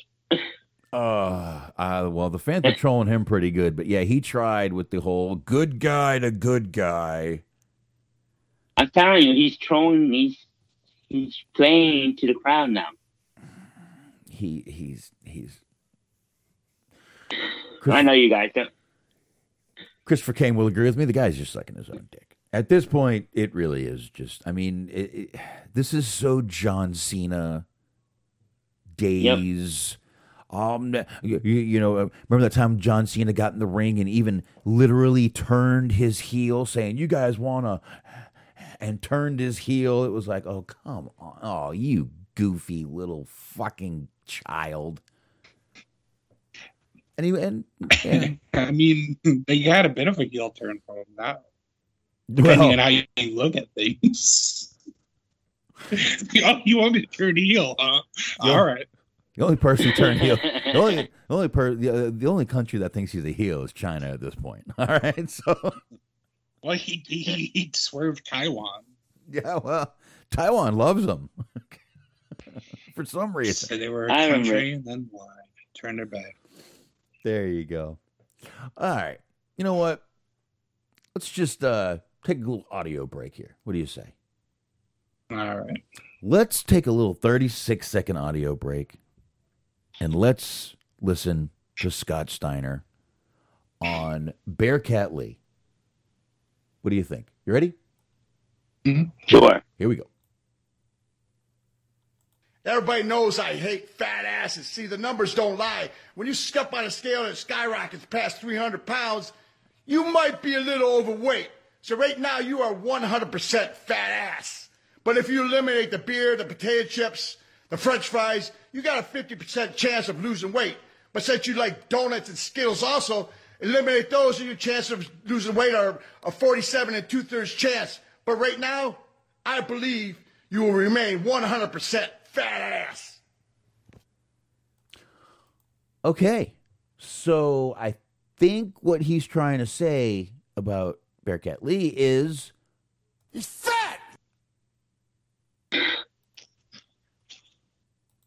I mean, that pretty much what I gathered was he's fat. I don't know. Am I wrong? No, you're not wrong. It's just what I gathered. It's just what I gathered by that.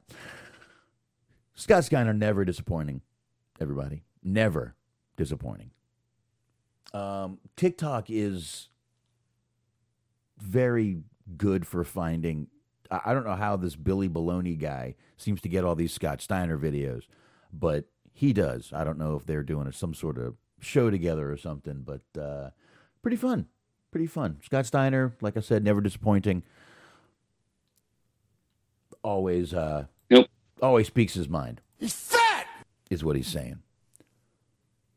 All right. I think we got that done. Just figured that would be a nice little break to take there. Unless you want to take another one. Want to take another 39-second break, guys? Little Geico commercial? Sure. All right. Let's take a little Geico commercial break. Here we go. Rhea Ripley and Nikki Cross. But even chumps like us need help sometimes. And for super savings... Oh, hold on. For some reason, that went to the end. No, Nikki and I like having options. I mean, who doesn't? We need variety in what we eat, what we wear, and the life essentials. Like car insurance. But even chumps like us need help sometimes. And for super savings, I look to Geico. No matter what, you can always count on Geico. And when the quote hits your eyes like a big savings prize, that's what you call a super good day. Boom! Zap! Kapow! Visit geico.com today to see how much you could save. The hell? That's actually a perfect summation of that. No further commentary needs to be provided. Like, they really do a Geico commercial? The things you see on your Facebook timeline will amaze you sometimes. Are there subtitles for the Nikki Cross version of that? Christopher Gaines. It's bad enough that Geico girl is annoying as hell, too. Yeah. Now, the progressive lady, she's pretty hot. Mm. Kind of like the progressive lady. Christopher Gaines says, what the fuck? It's a progressive lady, never mind. Shit. Yeah, the Geico's got the fucking... Yeah, Geico's the goddamn gecko, dude. Come on. I forgot. I get those confused. I see so many commercials. Gotta be some laws against reptile love, dude. Chill. You never know. Aw, might have to name the show Reptile Love. I'd watch a commercial like that if there's like a perfect name for the show tonight. There we go. I think Reptile Love. There you go. That's a good name for a show right there, Smark. Yep. I know. I kind of like these commercials. Like, it's one thing. I feel feel bad for, like, they're firing all these people, but then they're just getting more and more advertising revenue. That feels shitty. But then I also like these, like, fucking commercials where you had to tell you with the fucking Eating Good in the Neighborhood commercial. Now you have Nikki Cross, you know, espousing the virtues of Geico Insurance. Oh, wait. We have a Nikki Ash Head and Shoulders commercial that Sacha Baron Corbin just posted here. This is probably visual, but let's go ahead and play it anyway. Let's hear. Yeah, I got volume. Please tell me she's showering wearing the superhero. You want to be a child. And you wanna know how? I believe any dream can become your reality. You just have to put in the work. You're never not working. And if anyone tries to stop you, block them out. Lift yourself up. And fly.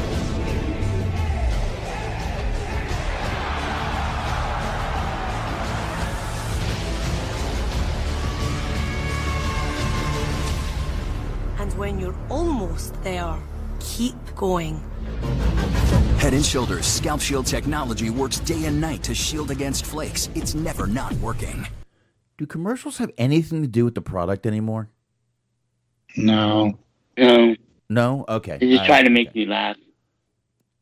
Okay. I the weeb said lizard people loving. That's a good one too. I like that.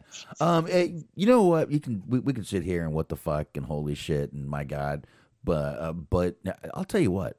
This little superhero character for Nikki Cross, Nikki Ash, has really been a positive for her. I mean, she has gotten commercials. She's gotten more TV time than she was ever getting in her old character. I mean.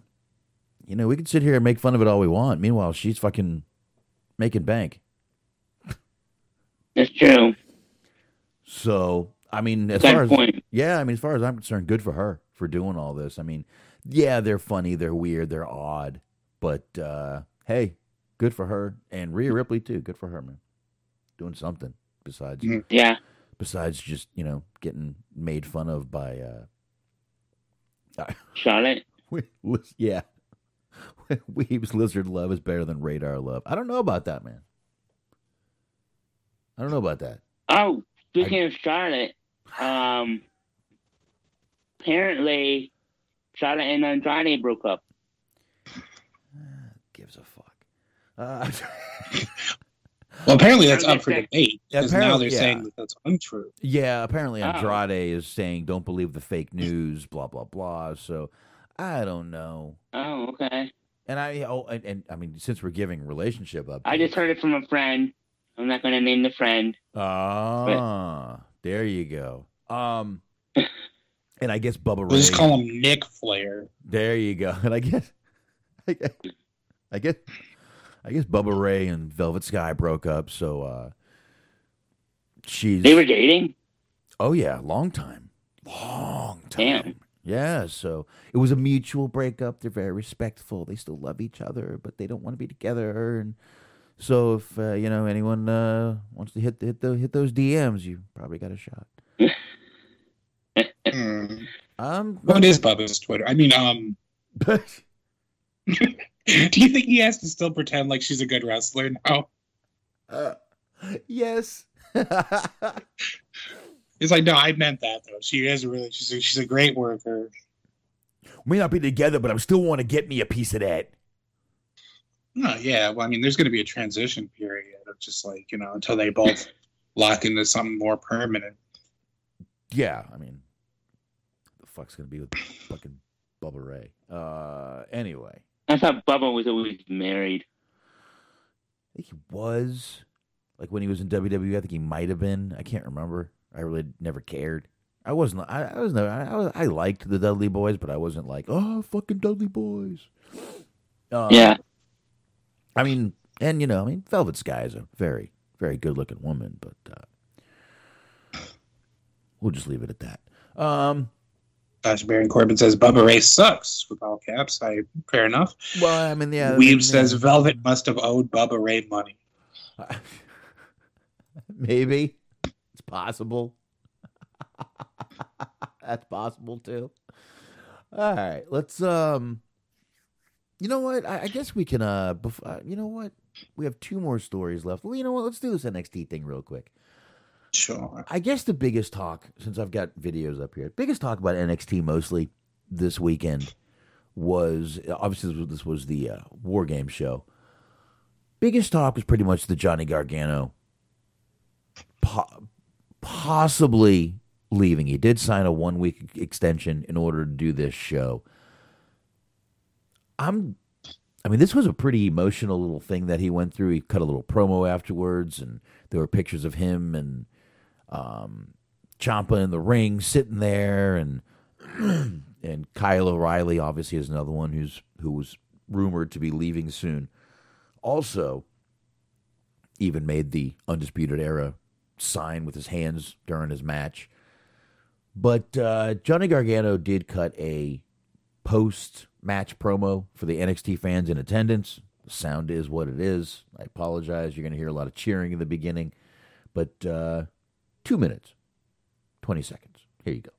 Thank you, Johnny. Thank you, Johnny. Thank you, Johnny. I think Candace is going to be really upset that I just ruined the undefeated streak in our War Games record in our house. So, I mean, that's... I'm in trouble when I get home, trust me, guys.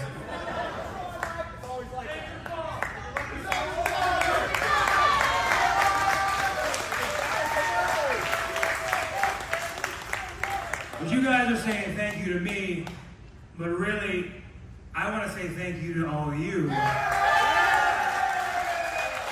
Because without all of you, there wouldn't be a Johnny Wrestling, and that's true.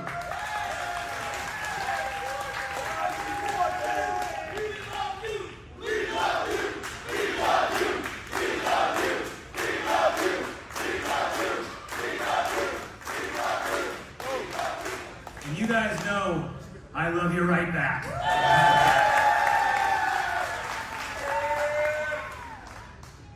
But with that love, I am an open book to you guys, and I'm always 100% honest and 100% authentic with you, because I feel like you guys aren't just fans. We've known each other for such a long time now. You guys are like my family. This is like my family.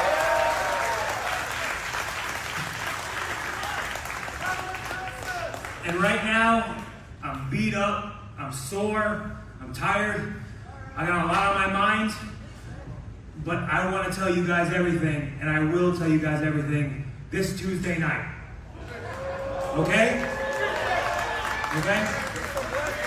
Everyone come right back here Tuesday night, and I'm going to tell you guys everything, okay?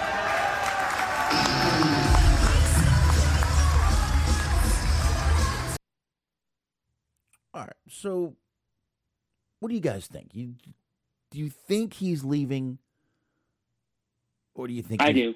You really do? Yeah, I think he's going to do an indie thing. Now, I don't think he's going to sign with a particular company yet, and he's just going to go does anyone do some matches on the indie circuit. Smart, did you watch NXT last night? Do you know what he said, by any chance? I know that he gave like a farewell address, and he ended up getting attacked by Grayson Waller at the end. And there was a lot of like, apparently they were chanting "piece of shit" at Waller. Like they got really worked up that he interrupted his like farewell address. So it seems like that could be one of two things, obviously. Right. That could mean that that's their way of writing him off television, or that's their way of him writing him off of television temporarily, and there's going to be a feud. He's going to come back, and he's going to keep being with them.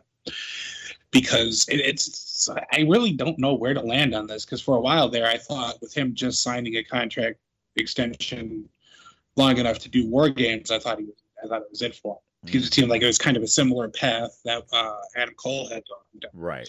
Of just like get the match over with and then that's it. But like the fact that they even bothered to give him like a farewell address, unless they're just doing it strictly for the fact of like getting Grayson Waller over, like, it kind of leads me to believe, like it's been pointed out before, nobody else got a farewell address. Like, you didn't get a farewell address from Daniel Bryan, you didn't get one from Adam Cole, you didn't get one from any of the other people that left to go to AEW or whatever. It just doesn't feel like they would necessarily give him that platform if they weren't, you know, if he wasn't coming back. Mm-hmm. Go ahead, Eric. That's true. Yeah. Oh no, I got a feeling he's not going nowhere. Kyle O'Reilly, I kind of agree with the chat room here. I think Kyle O'Reilly might be on his way out. He's kind of been treated a little more shitty than Gargano. Gargano's had a very, I mean, and let's face it, nothing's really working with Kyle O'Reilly. The crowd likes him, but they don't like love him, you know. So he could do better somewhere else, I think. So I think he might be the one taken off out of there. So. Johnny, his wife is still there, so yeah, it's like, yeah, I mean, you know, the guy's getting ready. His best friend Tampa's there. Yeah, right. And I mean, you know, the guy's getting ready to have a baby. Not Johnny. Yeah, February. But, right, not Johnny, but obviously Candice LeRae is having the baby. That's how it works. As much as I would like to see him leave, and because I said it before, my dream match is Johnny versus Bryan Danielson, so that's the only reason I wanted to leave. And he might. You never know. I don't know what's going to happen, but right now it just seems like he's probably not going anywhere. So, let's see. There was a little bit of like a weird. People are all over it because it got tweeted then deleted like instantly. But I guess Shinsuke put out a tweet earlier today that said "So long, friends." Mm. Which could mean fucking anything, but you know, obviously people applied it to that. Right. Yeah. Oh. Well, never know. Maybe his work visa's up. Who knows? Oh, that could be a thing too. I don't know. Like, if you had to like put a gun to my head or whatever, if I had to bet on it, I would say that he probably does stay. Which I didn't think I thought all the way up until like the last couple of days that he was gone, but it seems like he might be. Like we were talking about it before, Candace also being there puts him in a tough spot too. Right. So it's like, you know, if you leave, like you pretty much just doomed your girlfriend. Like she won't be long for the world, or you know, of NXT at least. Yeah, if you leave. Yeah, but I hear you. Not that she doesn't have the talent to sustain herself, but you know how petty. Yeah, but her contract is up early next year, also like February, March, from what I hear. True. So, and I mean, you know. But they could also do the old Mysterio and tack on that time at the end for her. Oh, that would be so shitty. I mean, it's not like it's impossible, but wow, that would be fun. It's actually more possible than not, unfortunately. Yeah. All right, so you know what? Let me give What happened? Did I miss something in the chat? Weebs gave an impression of how he felt like Nakamura may have said that. Yeah, let's not read that.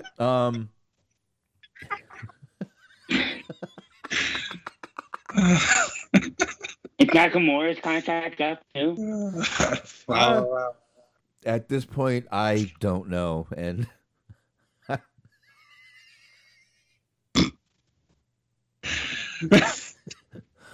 Weebs, don't do that. Son of a bitch. All right. Oh, shit. Okay. Can you delete comments in the chat? No, you cannot. Just so you know. No. Options. No, I can, but I won't. No, but I can hard that. So there you go. No, we're not going to put you in DSD jail. I have cuffs if you want to borrow them. Not anyway. Tell you what, let me get into my. Well, I guess we can get into this and then we'll get into Smart's. Smart can wrap up the news for tonight. Let's get into the Jeff Hardy thing. Once again, another thing that happened over the weekend. Over the weekend, I was just scrolling through Facebook. Next thing you know. I see a story on Jeff Hardy, and it turns out Jeff Hardy was all we had as of, I think it was Sunday night, No, it was Saturday night. All we kind of had was Jeff Hardy was not at the Corpus Christi event that was here in Texas. He had been sent home the night before. The night before, he had a match with, he teamed with Xavier Woods and Drew McIntyre against the Bloodline. And that was another show in Texas. It was one of those, you know, super shows. And they said he spent most of the time inside the ring, pretty much just, you know, taking a beating. And by Reigns and the Usos also. And he just kept getting more sluggish, they said. Next thing you know, he makes the tag to Drew, and he just, Jeff Hardy just disappeared. He just disappeared into the crowd and never returned to the ring. That was it. They're told that was it. According to PW Insider, he was, we are told that instead Hardy went into the crowd, followed by security immediately after tagging out, and he was replaced the next day with Rey Mysterio. Now, no one's really sure what happened. Jeff may not be happy. Who knows? I don't know. According to Matt Hardy, again, PW Insider, has this out. Matt Hardy was on a Twitch stream on Monday and said this. I did speak to Jeff for a little bit today. He's okay. He's good. I think he'll be fine. Once again, this isn't my business, Matt said. If he wants to go into it with more detail, he'll do it himself. Jeff is okay. He's at home and okay. It's not my business or story to tell or explain. Besides that, it's not my story to tell. It's not my perspective. I love my brother, and I want him to be okay and healthy. I think... Yeah, it's not his place to say. No, and his brother. I do get that, but I think by him saying he's okay, he's okay, he's okay so many times, I think he's trying to tell everyone he's sober. I think that's probably, I think a lot of people immediately are going to go to, is he drinking? Alcohol. Is he on drugs? Yep. Exactly. So I think Jeff's trying to, Matt's trying to tell everyone he's okay. He's not, he's sober. He's trying to be the older brother. Right. I think that's. Is he the older brother? I think Matt might be. I think so. I want to say he is. Yeah. I don't know. Yeah, he's trying to be the older brother, protect his little brother. I mean, either way, he's trying to protect his brother. Yeah, and which, I mean, that's... In a way where he doesn't reveal whatever he's going to. Right. Yeah, exactly. That's fine. I totally get that. And I think the only thing he's trying to convey to everyone here is that he's sober, he's not fucked up, he's not out doing crazy shit, he's home with his family and, you know, just figuring shit out. Yeah, maybe he just had a mental breakdown or something and he had to leave. We don't know. Yeah, we all have those. We can't sit here and speculate. We all have mental breakdowns. Right, guys? Exactly. We all go through shit and good for humans and that's how humans will work. I had a little mental... You just need time. Sorry, Mark. No, go ahead. No, I'm just saying maybe he's just going through stuff and, I mean, it is the holiday season and he's just going through something that upsets him. I don't know. Or he's just fucking done being treated like shit and just wanted to go the fuck home. Yeah, that's true. Yeah. So wild that he just quit in the middle of a match. I'm just like, you know, I fuck this. Well, he pulled a Gail Kim. If you remember, Gail Kim basically quit in the middle of a fucking battle royal. She just walked. She threw herself out. She eliminated herself and fucking walked out. Never saw her again in WWE. Never to be seen again in WWE. Went right over to fucking Impact. I mean, it. I get it. It happens. I mean, some people just get fed up with this, fed up with that, and you know, you're in the ring, you're taking this beating, and. I don't know, maybe one of them was hitting him, you know, harder than he expected. Maybe he just didn't feel good. Maybe he had to take a shit. I don't know. Or maybe simply... That's what I would be worried about is, like, did he get a concussion or something? He just fucking, like, just lost track of where he was or something. Like, that would be... Because based on the way that it played out, because initially you hear the report of, like, Jeff Hardy sent home, and you're just like, fuck, here we go. You're right. But then when you hear about how it actually played out, it's like, if he theoretically, if he would have been drunk or high, like, it would have been evident from the beginning. So if like he was wrestling half the match and then he just like peaced out for seemingly no apparent reason, I don't think it would have been because of drugs or alcohol. Yeah, and you know, but thank you for bringing up what the headline was in most of the articles. And fuck these goddamn fucking dirt sheets. He wasn't sent home. He went the fuck home. You literally could have taken the S, replaced it with a W. Sent, went. He went home. He was not sent fucking home. He went fucking home, obviously. So, I don't know. I mean, and again, I mean, even this article said he was sent home from the road by WWE. It sounds to me like he fucking took his bag and hit the fucking road and rode off into the fucking sunset or nighttime or whatever it was, or moonlight. I think Nathan Jones did that too. Like they did a couple of shows in Australia, and he was just like, "All right, I'm back home. I'm just gonna hang out here." I don't know. He just wanted to spend time to. He started, fuck this, I want to spend time with my family. Yeah, Nathan Jones is doing fine. He gets a movie. You look it up to make sure. Nathan Jones gets a movie role here and there, though, so he's fine. He was in the that new Mad Max Fury Road. Was that it? Yeah, he was. I mean, that I think that's the latest one. It's been out for a minute, but yeah, he's done a few. He's been in a few movies. You don't recognize him a lot because he's usually dressed in crazy clothing and or in makeup, but he's been in a decent amount of movies. I'm not gonna look up his IMDb. I ain't got time for that shit. Yeah, that's literally what happened. They were on a tour in Perth, Australia, and he's an Australian guy, and he was like, "Yep, all right." He quit because the touring schedule was too rigorous, according to old Wikipedia. He was in the new Mortal Kombat. How about that? Nice. He got a free flight home and said, "Go fuck yourself." It. All right. Anyway. All right. Smart. I mean, I got nothing else on Jeff Hardy. I just wish him all the best. Hopefully he's staying sober, doing well.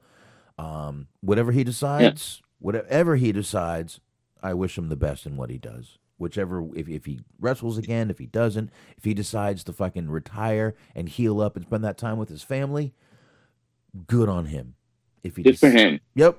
And that's all I got to say on that. Smark, you got anything else, or you good? No, I'm good. Well, why don't you go ahead and wrap the news up, and we'll continue from there right into the AEW.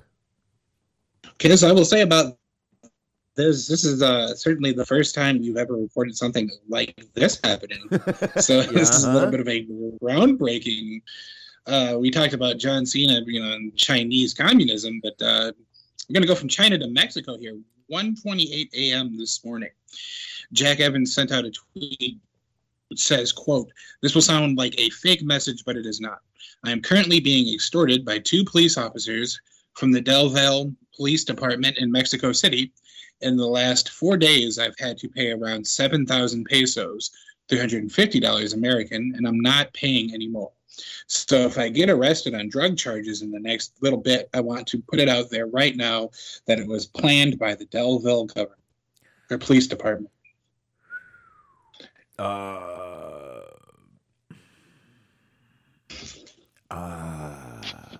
Mexico City is in Mexico, so... Mexico's cops are not known for being, How do I say this? A bit lacking in the customer service department? That's good. That's good. Of questionable morality? Ah, fuck it. Most of them belong to some cartel. Let's just put it that way. It's not what Mark Wahlberg said. Those are some very corrupt police down there. They say a lot of those kidnappings are due to police looking the other way, sometimes police involved in it. Mexico can be dangerous, man. I do know that. Now, I believe Jack Evans lives down there, doesn't he? Sure does. Yeah, he had been working for AAA for quite a while, like after Ring of Honor and all that. And so he spent the majority of his like wrestling career in Mexico, and he still lives there. He's got, you know, his wife and kids there. Yeah, kids, plural. He's got his wife and kids are there. Okay. Has he updated anything since then? Do we know anything? 9 hours ago, update, I filed an official complaint and got all of my witnesses together. There's a lot of them in parentheses, and I am just laying low. Nothing else to share. He was also, let me see if I can pull it up to figure out how long ago it was. Weirdly enough, though, apparently his idea of laying low is going on Twitch. Oh. So that probably wasn't a great idea. Yeah, 2 hours ago, he was on Twitch. Yeah, I hate filing a complaint.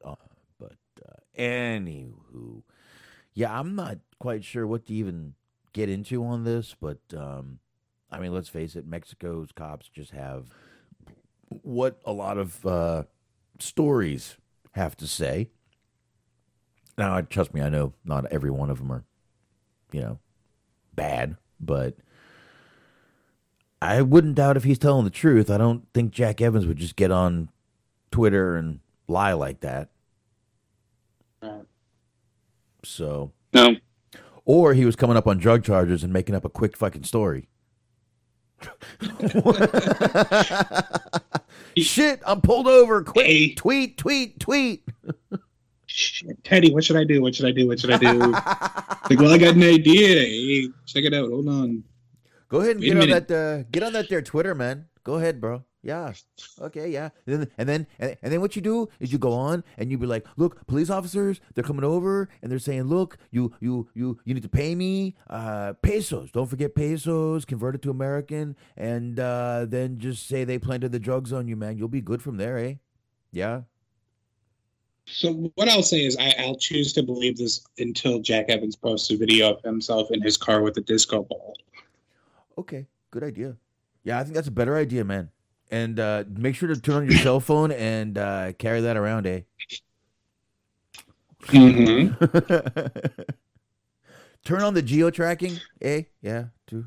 Yeah, definitely. Geo-tracking, good. Yeah. All right.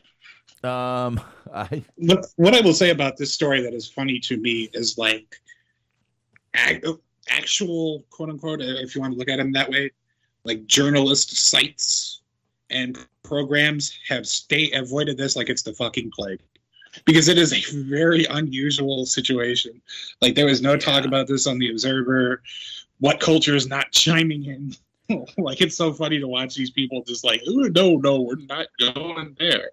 But this is a very weird situation. And like, in all seriousness, I don't know where he currently is, because I don't know if he was on the road with AEW or what, but like, he does have a wife and kids there, and he might be there himself, and that's some scary shit. Like, if he can get out of there, you just go ahead and stay the fuck out of there.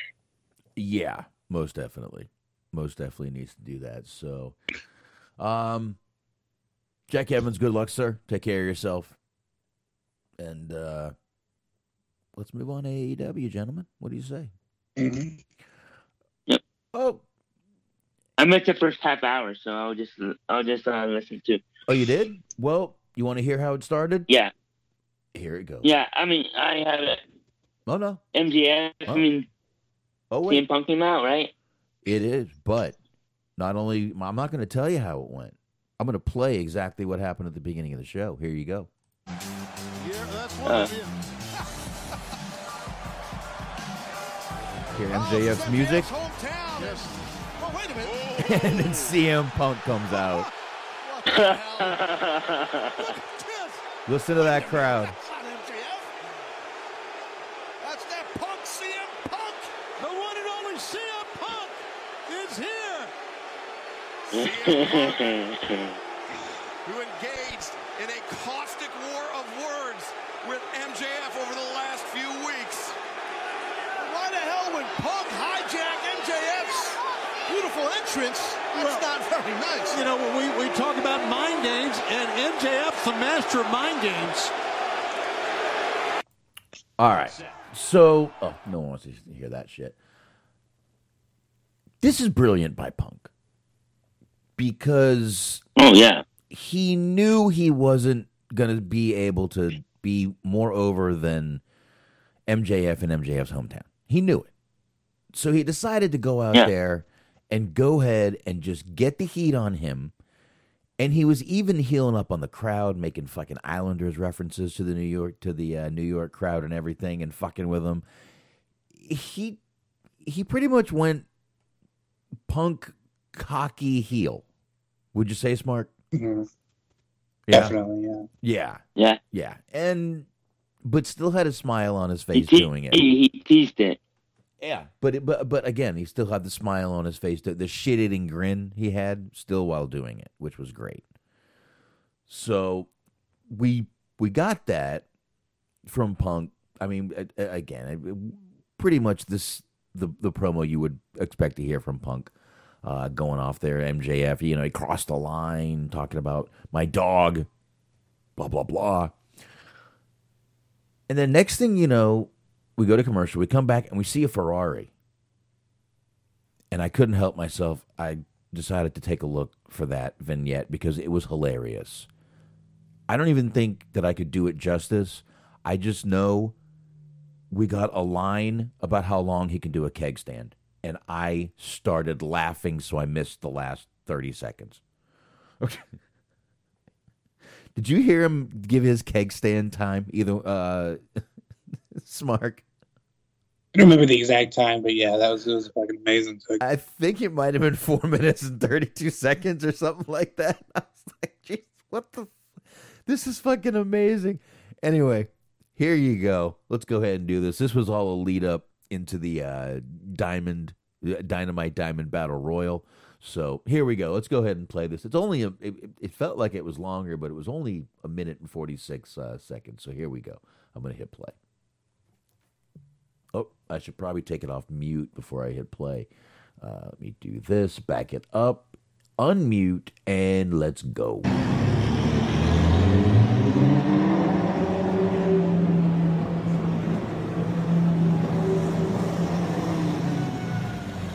The difference between a hero and a villain is perspective. If you think this man is a villain, you aren't from Long Island. You haven't driven on the LIE with a top down while blasting Billy Joel. You haven't grabbed some Ralph's Ices, some Ben's matzo ball soup, and a Bagel Boss bagel. If you don't get that, you're probably a poor, and most definitely mid. The perspective of people from the most magical place in the world, Long Island, New York, is that this man is a hero. Allow me to list off the accomplishments of this mighty hero. All-state middle linebacker, breaking the Nassau County all-time record in tackles for a season. All-state choir tenor 2. Captain of the all-male a cappella group, known as the Acapellas. Made varsity his freshman year in amateur wrestling and was never taken down. He also broke the Plainview High record in the keg stand with an impressive 1 minute and 33 second chug. 1:33. Yes, sorry. I know what you're thinking. You're correct. He pulled so many chicks. I mean, bro, it was freaking nuts, dude. The bottom line is, this man might not be your cup of tea, but to us Long Islanders, he's salt of the earth. And that makes him better than you, and you know it. There you go. Did we see a double turn tonight, maybe? I don't know, man. That New York crowd fucking loved them some MJF, though, man. They really did. Yeah, I think it was just a hometown thing, but they were definitely behind it. Probably is, but man, they fucking loved MJF tonight, and it was fucking really cool to see. It really was, man. He's going to end up being the same kind of babyface as CM Punk. He's going to be that kind of cocky, still with the shit-eating grin, babyface, still making fun of people. It's just what he's going to be. Just what he's going to be. And it's still going to be fucking greatness from him. So, and 1 minute, 33 seconds. That was the time. But then we did see MJF come out again, huge pop. And this basically, this match was mostly Wardlow protecting MJF, just like last year. It was kind of the same thing. I did like the little Haas fight we got with Hobbs and Wardlow. That was pretty cool until Leo Rush ended up kicking out Hobbs. That was just funny. That was just funny to me. The match it was a bit of a AEW chaotic clusterfuck as usual, but it ended up being Dante Martin and MJF as the last two, so they will face off next week at Winter Is Coming. That's about it, right? There you go. Yeah.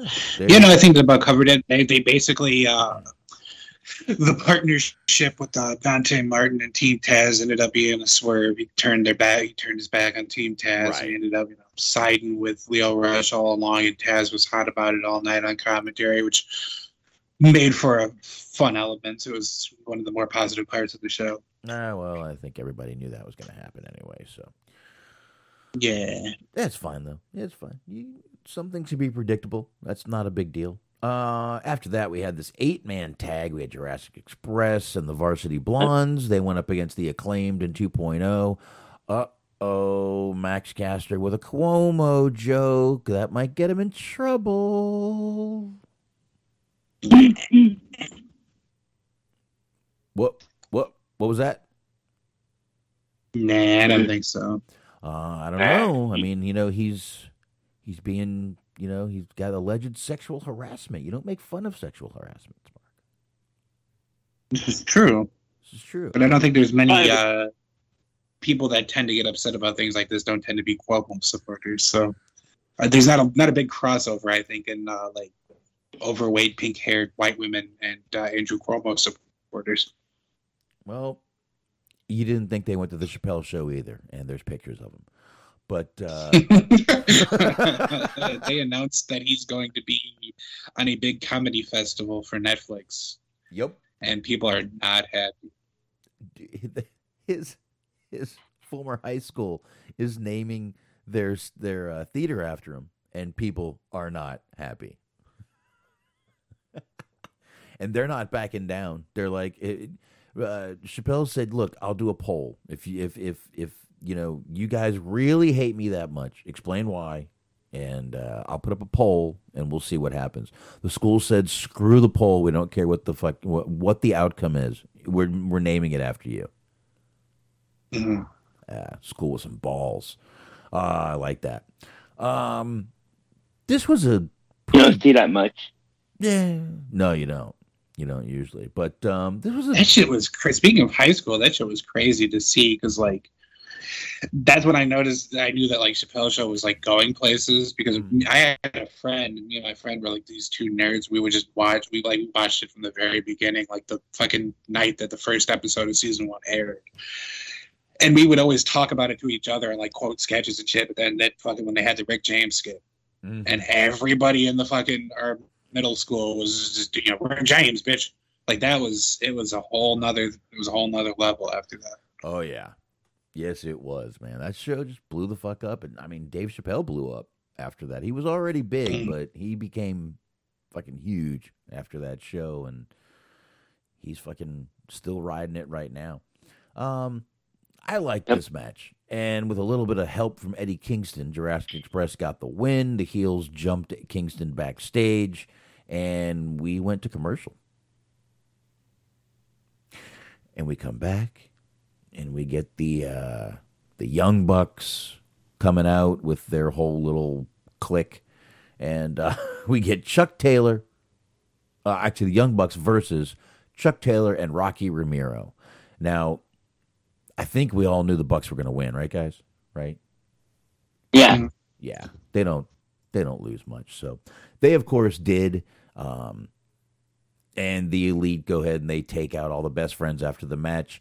And then suddenly we hear music and we see a minivan and it's Sue driving in. Trent Beretta's in the back. He pops out, looks lean, ripped, and shaved his head.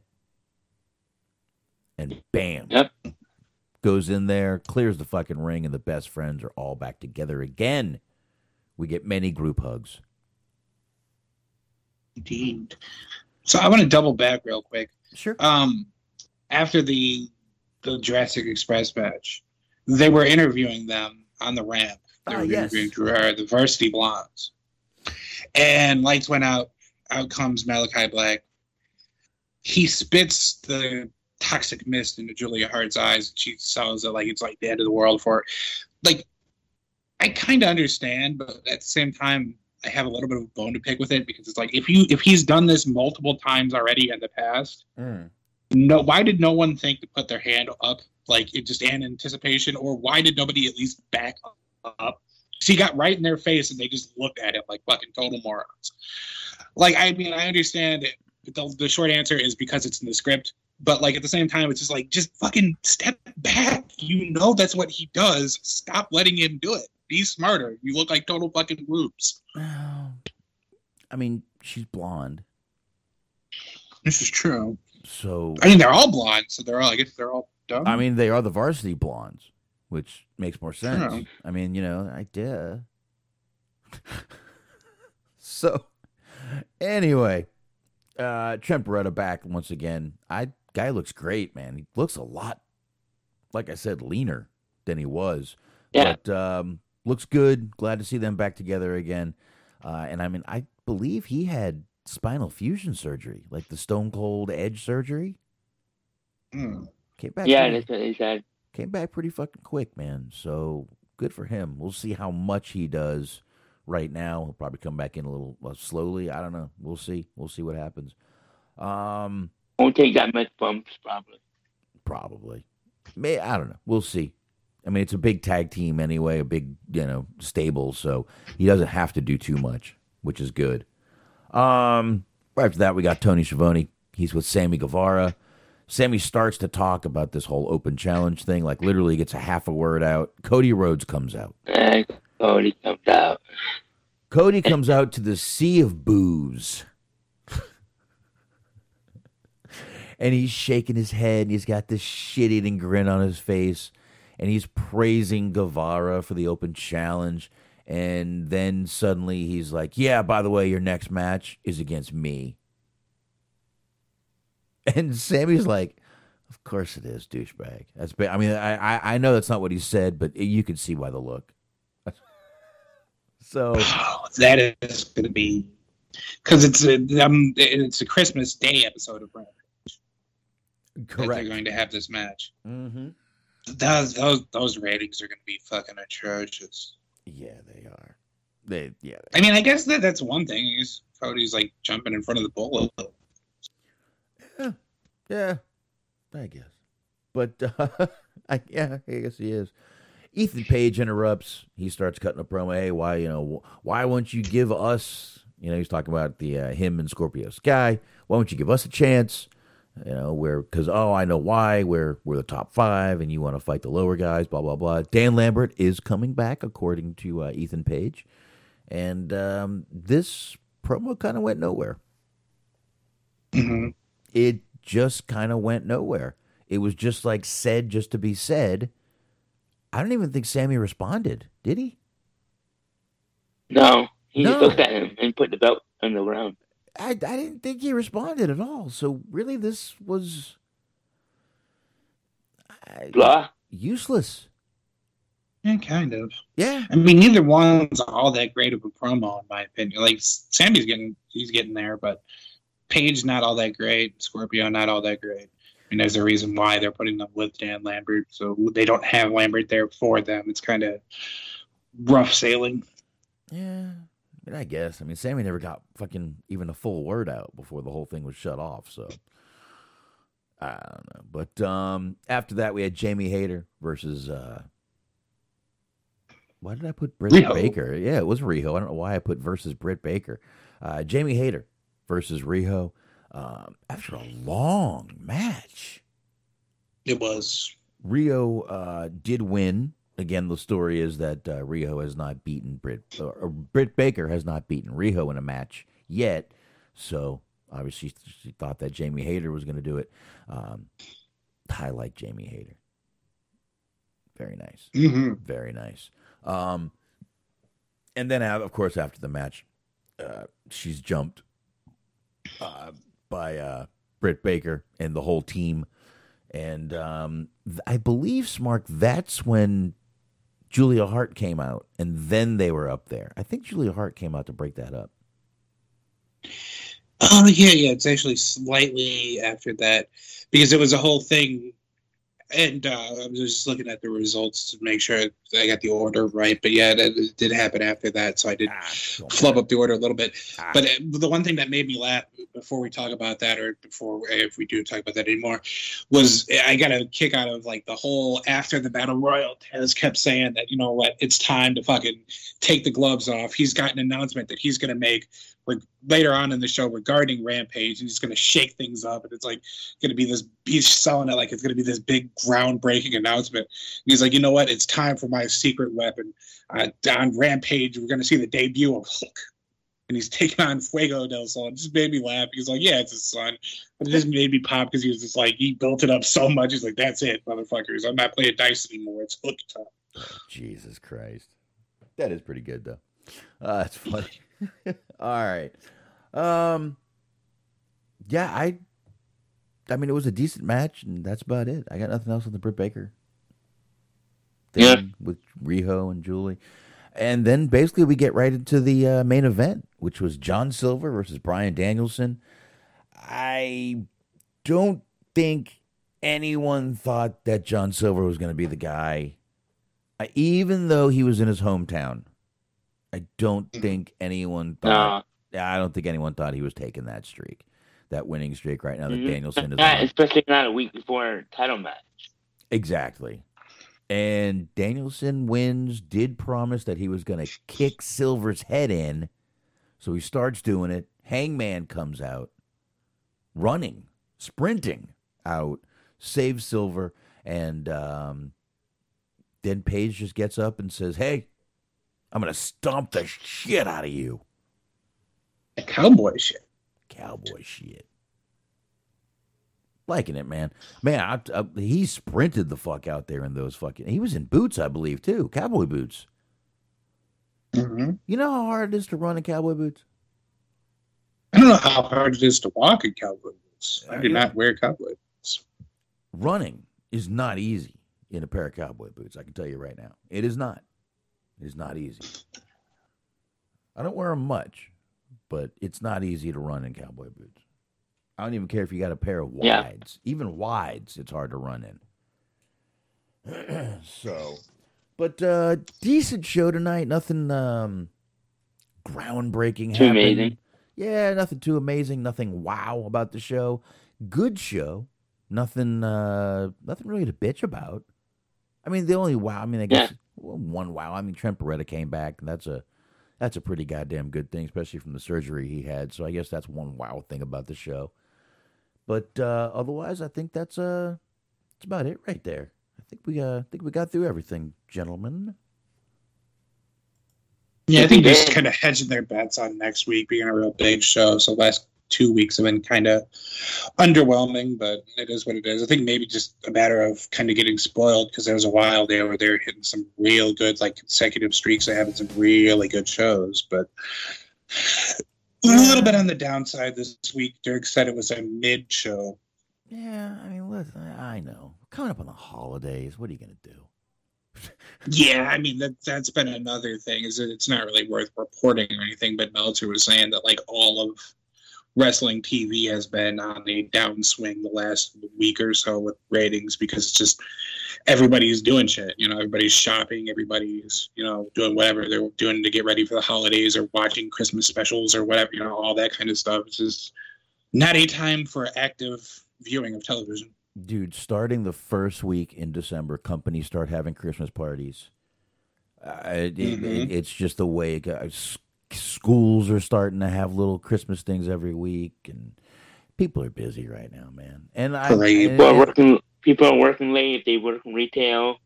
It's crazy. Yeah. People working late, trying to make extra money, overtime. Yeah, that's how it goes, man. That's fucking life. So exactly. Anyway, I think it's time to get out of here. Once again, got to be up at 5:30. So let me go ahead and play this final music that we always play, the old Take Y'all Drunken Ass Home. And Eric, go ahead and kick us off, man. Everything Unscripted podcast on blogtalkradio.com/everythingunscriptedpodcast. On Friday nights, Unscripted Wrestling Show. On Saturday, the Unlimited Show. And then Sunday, Scaredy Cat. And Tuesday and Wednesday, the NFL Hard Hits. All right. There we go. Which brings us to the high marks, of course. That's right. It's Cheeseman Mojo and G-Wiz. And you can find them on the Mixler. Right here on Mixler.com/Metal Mitt Network. That's right. There's two T's in Mitt. And you can find them Sunday nights, 8:30 p.m. Eastern time. So definitely go ahead over and check them out. And, of course, you got Bobby Anthem and Bobby Blades, the Inhumans. They are the Inhuman Experience. You definitely want to subscribe to them anywhere that you get your podcast from. And, of course, we got Stephen Milani sharing the show, Letterboxd, BOXD.com/Stephen Milan, two L's in Milan. Find him over there reviewing movies. And, like I said, Hollywood Hangout. I'm not 100% sure I'll be able to do one. If not, maybe I'll jump on Sunday and get one done. One way or the other, I'll figure out what's going on. One way or the other. It might be tough for me to do one. So, anyway, Smart, roll it out, man. Yes, sir. Mondays, 8:30 p.m. on the Metal Mitt Podcast Network, on the Mixler Machine. It is Cheese on Sports with Cheeseman G-Wiz, Luke Birch, and myself. Be sure to check us out live or wherever you get your podcasts. Also, Sundays, 2:30 p.m. Be sure to check out the Mo Dirk City Machine Guns with Mojo and Dirk. And last but not least, be sure to check out our friends at Planet Rack on Tour. It's Planet Rack on Tour podcast with Bobby Anthem, Papa Dave, Sincere, and Young Nasty. All 16 episodes of Season 1 are available for you right now. And be sure to subscribe for Season 2 as it rolls on out. All right. There we go. All right, everybody. Thanks for joining us. Thanks for listening. Thank you. Thank you. Thank you. And see ya. Adios. Later. If you don't know what to do with yourself, take your drunken ass home. Oh, yeah.